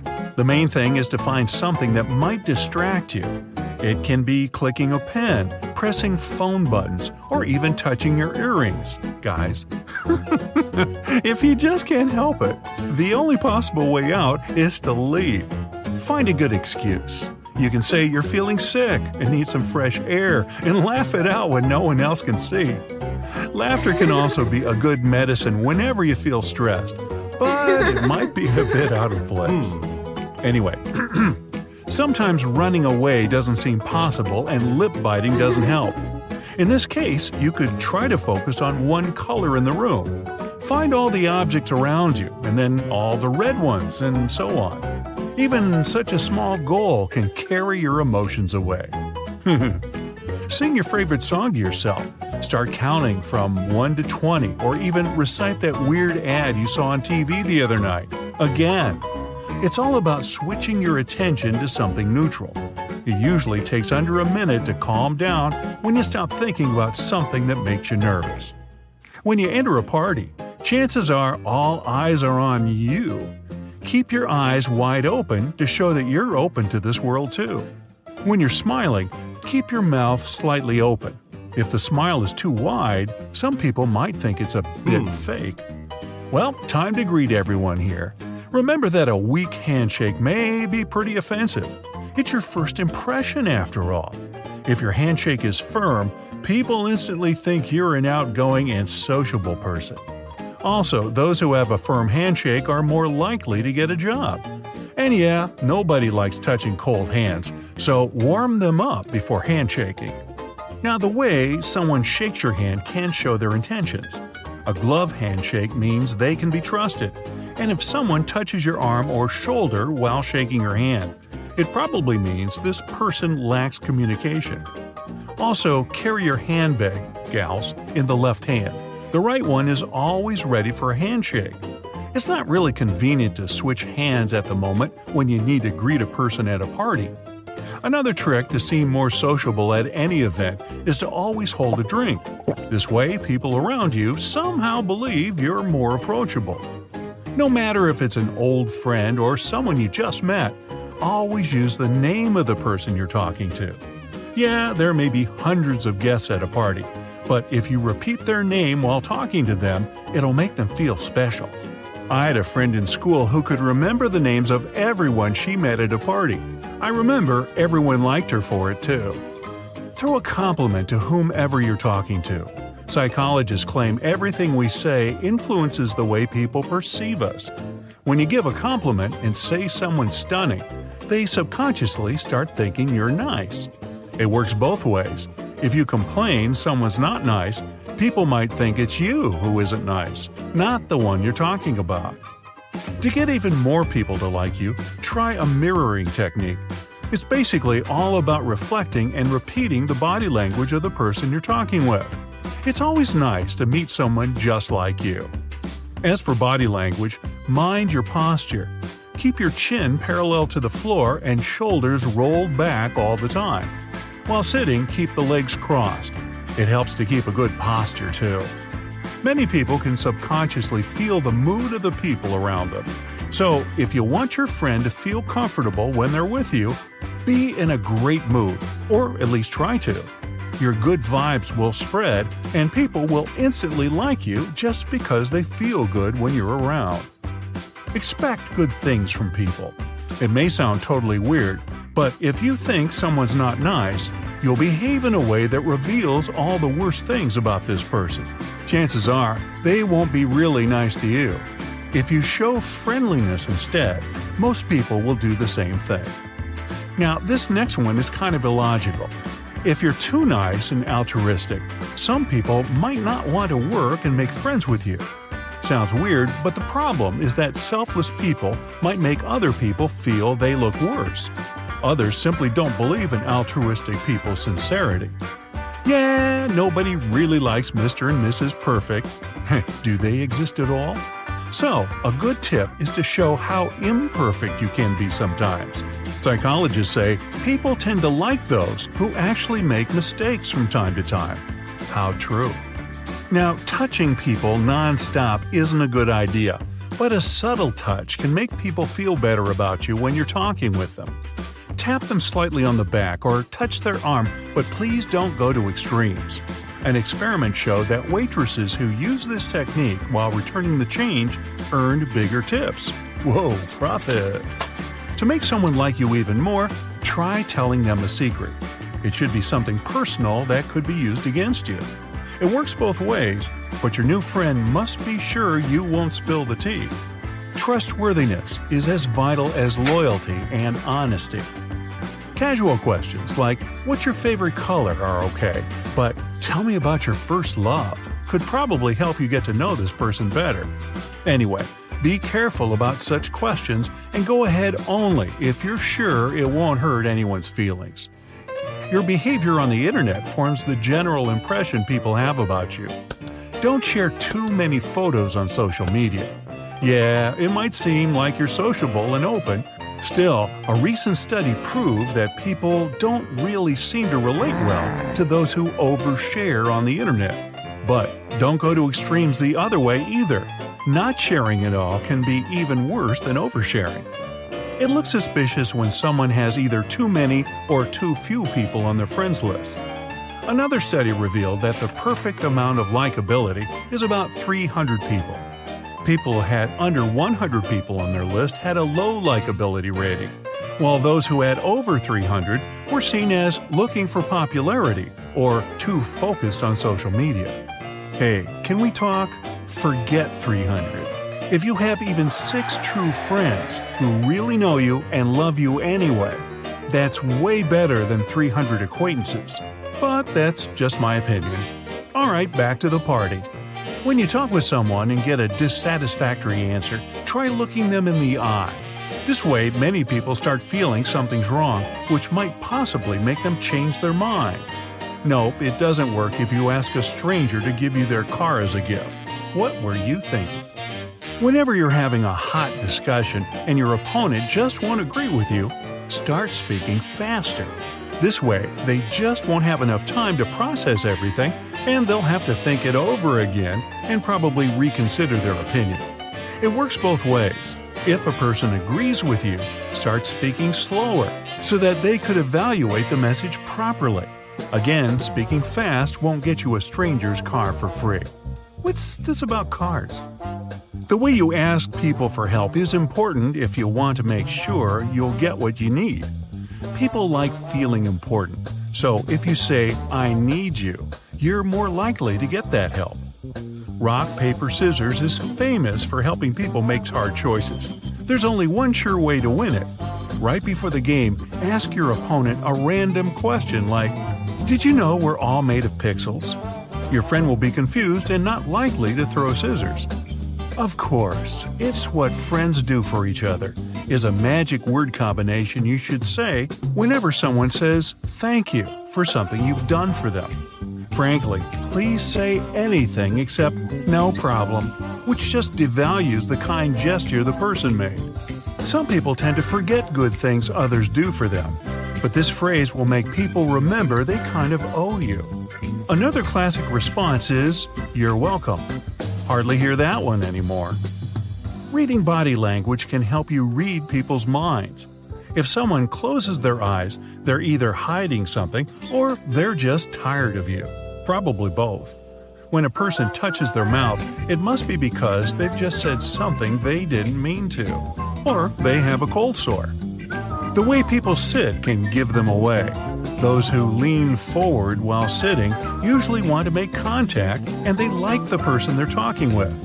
If a person tends to lean back instead, it shows they're bored and don't really want to talk. Either way, you just found out something about them. You're welcome. The snooze button seems like a remedy for a bad morning, allowing you to give yourself some time to nestle up in your cozy bed for a couple of minutes. Don't get into that trap. This trick only makes you groggier and grumpier. The snooze button makes your body believe you're going to sleep some more, so it obviously enters another sleep cycle. This way, it starts releasing sleep hormones that won't make you feel any peppier. If you get out of your bed right after the alarm goes off, your doziness won't last over 30 minutes. Instead, getting up after even a short lie in gets you 4 hours of sleepiness. Not a fresh start. To make this groggy morning even worse, check your phone while enjoying those fake 10 minutes of a snooze. Don't lie to yourself that you do it just to keep abreast of the latest news. You must be checking social media instead. Scientists say this habit increases stress and anxiety. Plus, tons of notifications might make you feel like you missed out on some important things yesterday, which subconsciously makes you feel bad and doesn't add to your productivity. A shower instead can work wonders for those who struggle through mornings. But taking a shower every single day can be bad too. An everyday shower didn't appear long ago. With the rise of built in showers of the 20th century, people took the privilege of lathering their bodies with soap. A daily shower with aggressive soaps washes down the drain all the body oils that keep harmful bacteria away. Many dermatologists say two or three showers a week are enough for our bodies to stay sanitary and healthy. Bonus advice three minutes are enough. No need to spend half an hour under a cascade of steaming water. Off to something you gotta do at least twice a day. If you brush your teeth after breakfast, sorry, you're doing it wrong. The thing is, nasty bacteria gather in your mouth overnight, and if you have breakfast before you brush your teeth, you share all those morning sugars and carbs with them. When they thrive, your teeth aren't happy. If you just can't resist the temptation to grab a cup of coffee right after you wake up, wait 20 to 30 minutes after you've finished. Many foods and drinks weaken the surface of our teeth, and brushing can make it even worse. It's best to brush your teeth first and then enjoy whatever you enjoy for breakfast.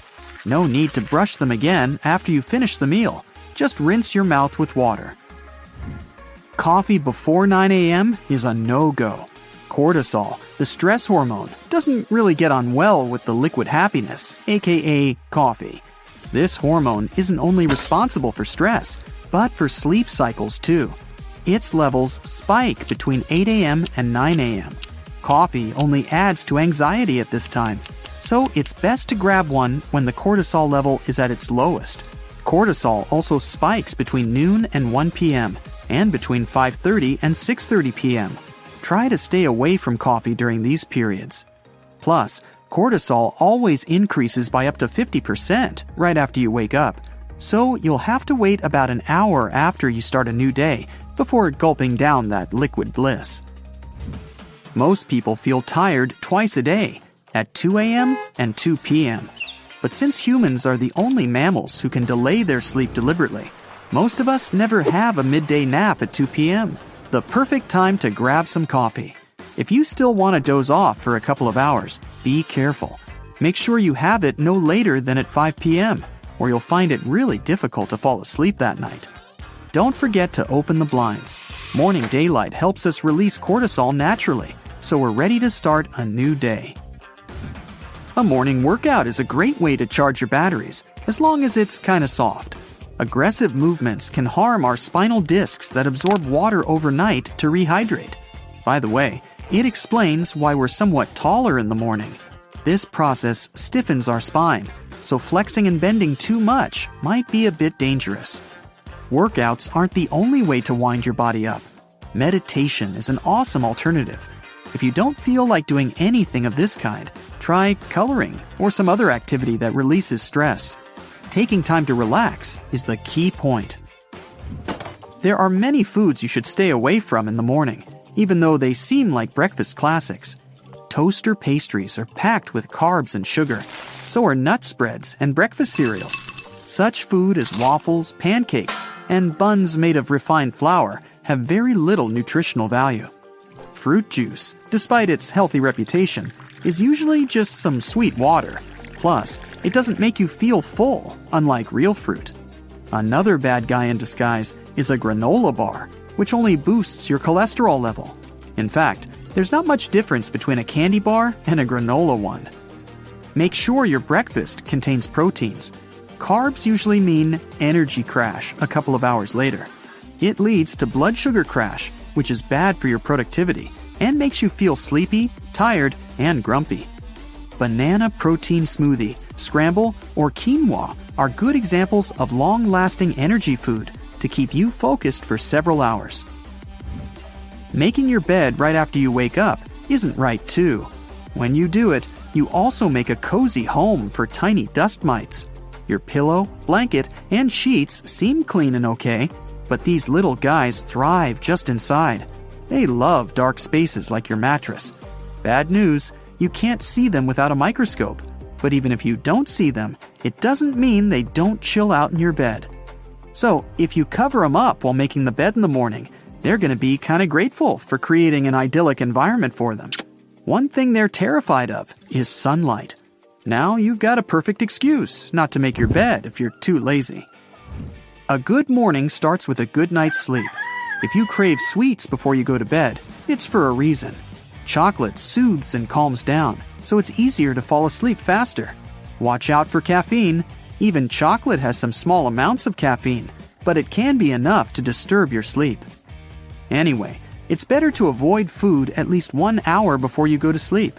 Hearty meals will be too heavy for any digestive system in the evening. Evening food should be light. It might be some snacks, milk, or cheese. Eating breakfast for dinner is really helpful for those who want to fall asleep faster.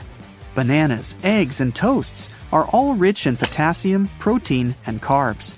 All these elements can help relax and aid sleep. So consider having a Brinner if you've had hard times falling asleep. Check the temperature in your bedroom. When it's too hot, it may be really hard to fall asleep. Stick one foot from under the cover and let it cool. When it's a bit cold, you'll fall asleep faster. Another trick you may try is to cover yourself with a wet blanket, but this one is valid for tropical heat nights only. Also, if you take a hot shower first and then go to a probably much cooler bedroom, your body temperature will significantly drop. You'll fall asleep as soon as your head touches the pillow. Make sure your pillow is neither too high nor too low. If you like sleeping on your stomach, you may want to try putting your pillow right under your stomach to make it more comfortable. The best pillowcases are made of silk. Your face literally glides on it, so it won't get wrinkled in the morning. Hair doesn't rub against silk either, so it won't get messy. Not all pillows guarantee sweet dreams. Some of them make you sleep in an unnatural position and don't support your head. The pillow itself isn't that likely to cause backache, but it can possibly worsen some of the old conditions. Without a pillow, you'll sleep in a more natural position, and you'll probably feel better in the morning. If you find it almost impossible to fall asleep, you're probably not tired. If you fail to fall asleep after 20 minutes, you should probably get up and do something relaxing. Some nice calming ambient music will do. Hey, if you're using your phone to watch something and are tired of propping it up and having it fall back down, try using your sunglasses. Simply place them upside down and use the parts that go around your ears to hold the phone in place. You can put old newspaper at the bottom of your trash bags to absorb food juices. This way, when you come to take out the trash, you don't get that gross liquid dripping on your floor. If you have flowers that are starting to droop, try placing a copper coin in the water. Copper is a natural fungicide, so adding a penny to the water helps protect your flowers from bacteria. This way, your flowers will stay fresh for longer. You can use the spring from an old pen to stop your charger's wire bending and fraying. Just take out the spring and wrap it around the top of the wire near the connector. Moving objects through a door when it keeps closing is super annoying. So instead, tie a rubber band around the handle on each side of the door so that it crosses over the latch. The latch then won't be able to pop out and the door won't lock shut. You can use a paper clip to find the end of your tape. Simply place the clip under the end of the tape and you'll never have to hunt again. To check whether your bed sheets are fully dried, take a mirror and place it underneath. Leave it there for around 5 minutes, and if it steams up, it means the sheets are still damp. A damp bed can be a breeding ground for mold and other nasty fungi. Running a post it note over your laptop keyboard will help get rid of the built up grime and any pesky bits of food. Now, wait, you don't actually eat at the computer, do you? Instead of filling your purse or wallet with store loyalty cards, you can take a photo of them. Just take one snap of the barcode as well as a picture of the front so you know which card it is. Then, when you visit the store, just scan the barcode on your phone to collect your points.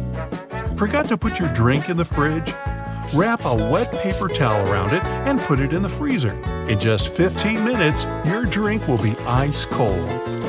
You can paint the end of your keys with different colored nail polish so you can easily identify which key is which. To stop your wrapping paper from unrolling, you can cut open an old toilet paper roll and use it as a cup.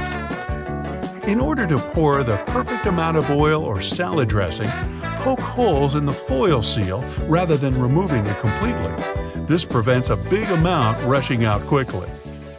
To prevent band aids from slipping off your finger, cut a line on either side. The band aid, not the finger. This will create four smaller sticky strips rather than one large one, and it will be much easier to secure.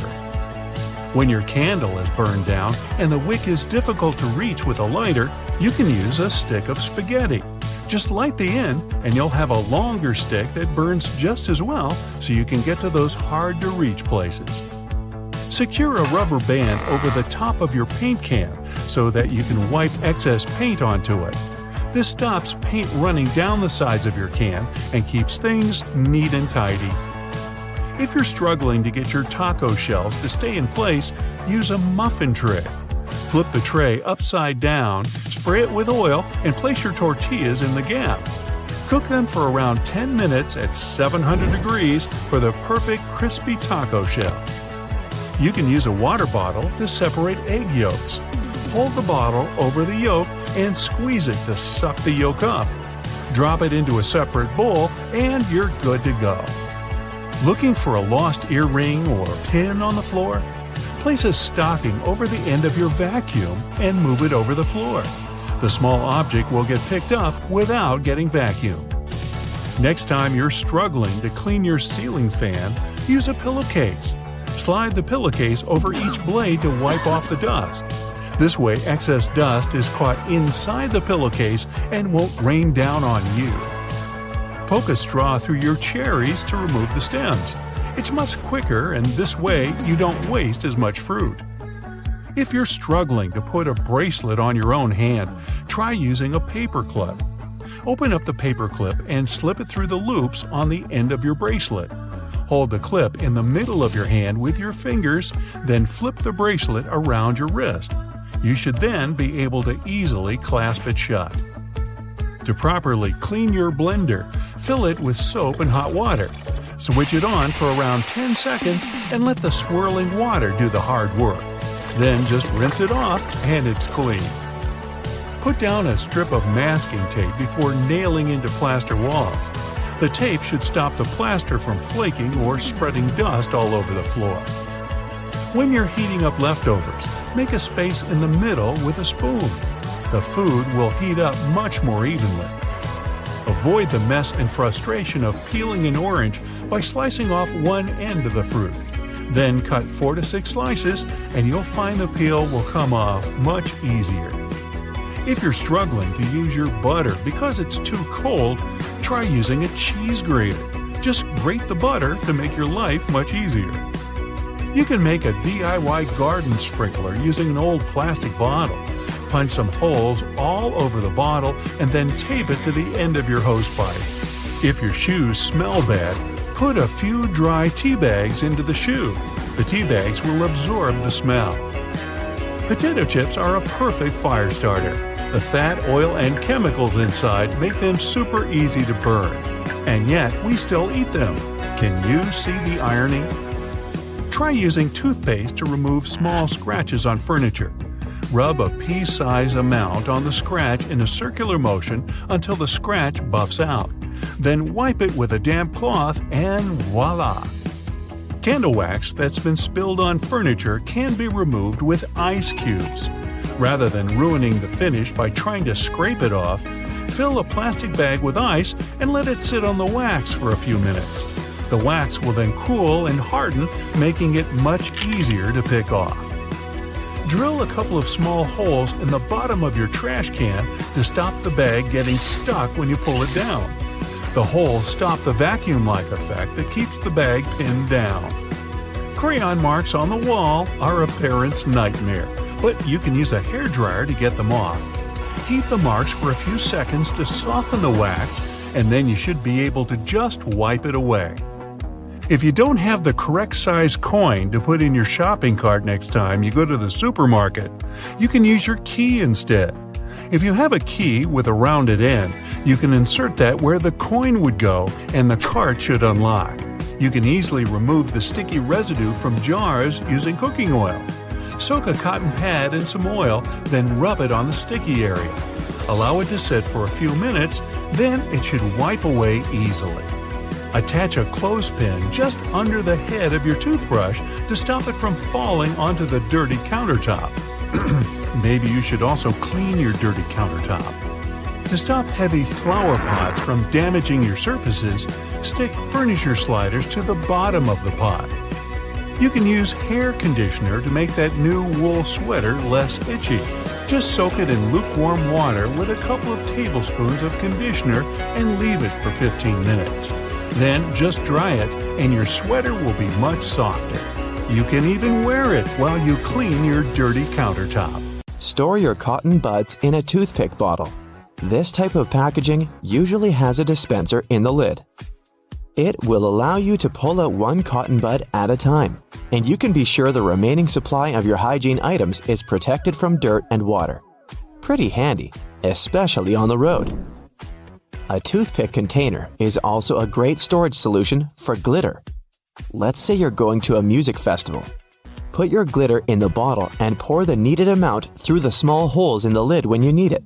And the rest of the time, the lid will protect your bag from spills.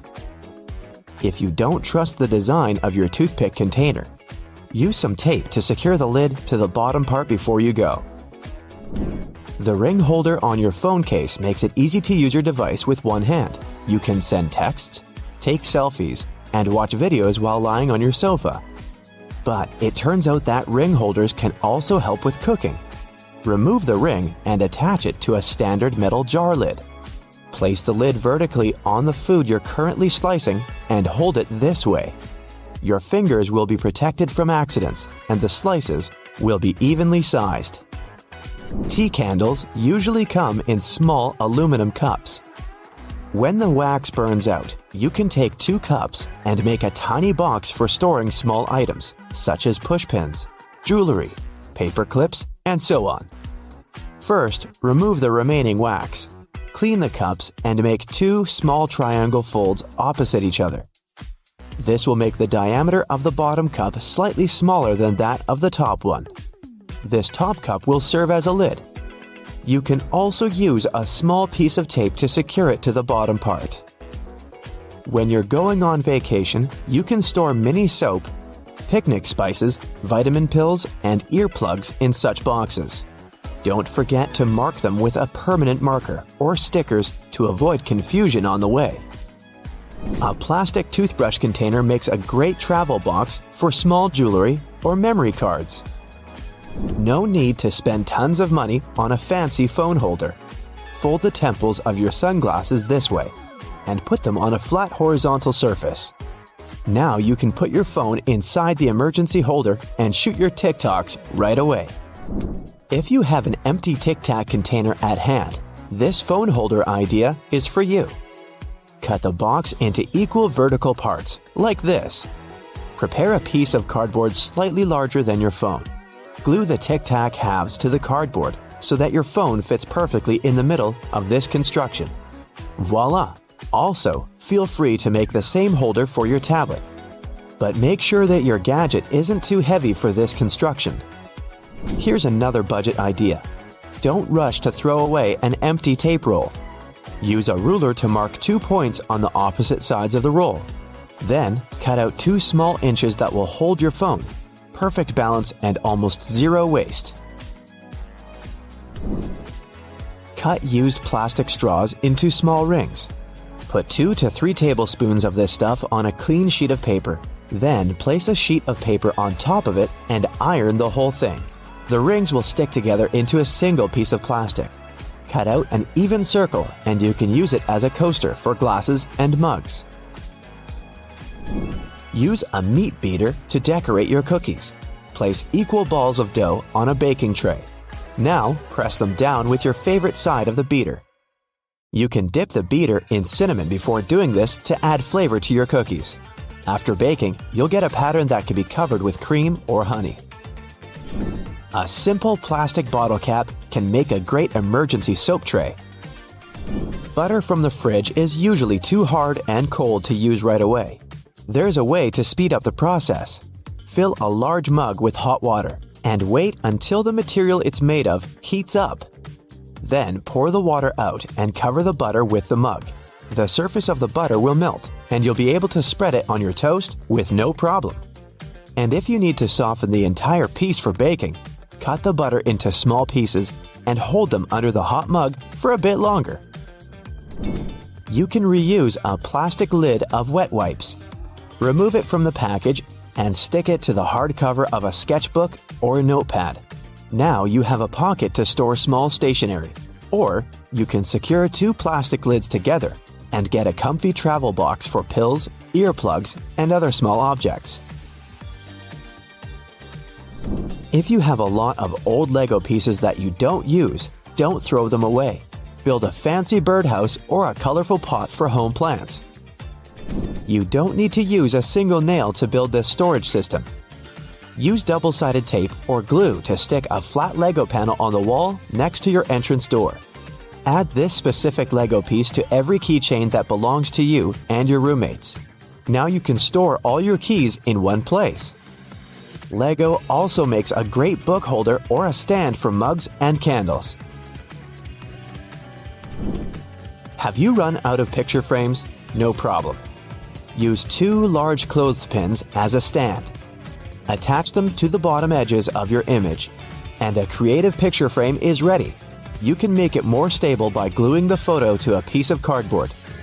You can also use the same construction as a napkin holder when you're dining outdoors.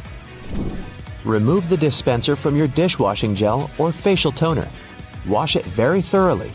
Now you can use it in the kitchen to squeeze ketchup and other sauces from the bottom of a bottle. Also, this device is handy when you decorate pastries with cream patterns. If you need an emergency dog bed, take a clean tire and put it in a large pillowcase. Add some toys and pillows. There you are. If you don't have any tires, a life buoy will also work. Here's an easy way to stay warm and cozy on a frosty night. Fill several plastic bottles with hot water. You don't need to boil it. Hot tap water is fine. Make sure the bottles are closed properly and put them on your bed under the blanket. They'll heat up the mattress very soon. You can put socks on the bottles to not burn your skin. And if it's extremely cold, fill a large canister with hot water, wrap it in a wool sweater, and hug it. Sweet dreams! Want to know the best way to peel garlic? Put separated garlic heads in a saucepan and cover it with another saucepan. Now shake the entire construction vigorously, and the peel will fly off by itself. don't rush to spoil your delicate cheesecake with an ordinary knife. Take a piece of dental floss, wrap its ends around your fingers, and cut your precious dessert without ruining its structure. This trick is also good for cutting jello, tiramisu, and soft cheese. And here's a brand new butter cutting technique we should all adopt. Use a large knife to make such stars on the surface of your butter. This will make it way easier to cut the product into smaller pieces because this way, the butter will melt faster. And these triangular shaped pieces of butter will be perfect for your toast. Here's another recipe for space lovers. To liven your breakfast up, arrange two and a half sausages into a star and use toothpicks to help them keep the needed shape. Break a few eggs into the middle of the star and fry this with the lid on until it's ready. Bon appetit! Use a potato or vegetable peeler to cut hard cheese. It seems that they're meant to be together. That's it for today. So, hey, if you pacified your curiosity, then give the video a like and share it with your friends. Or if you want more, just click on these videos and stay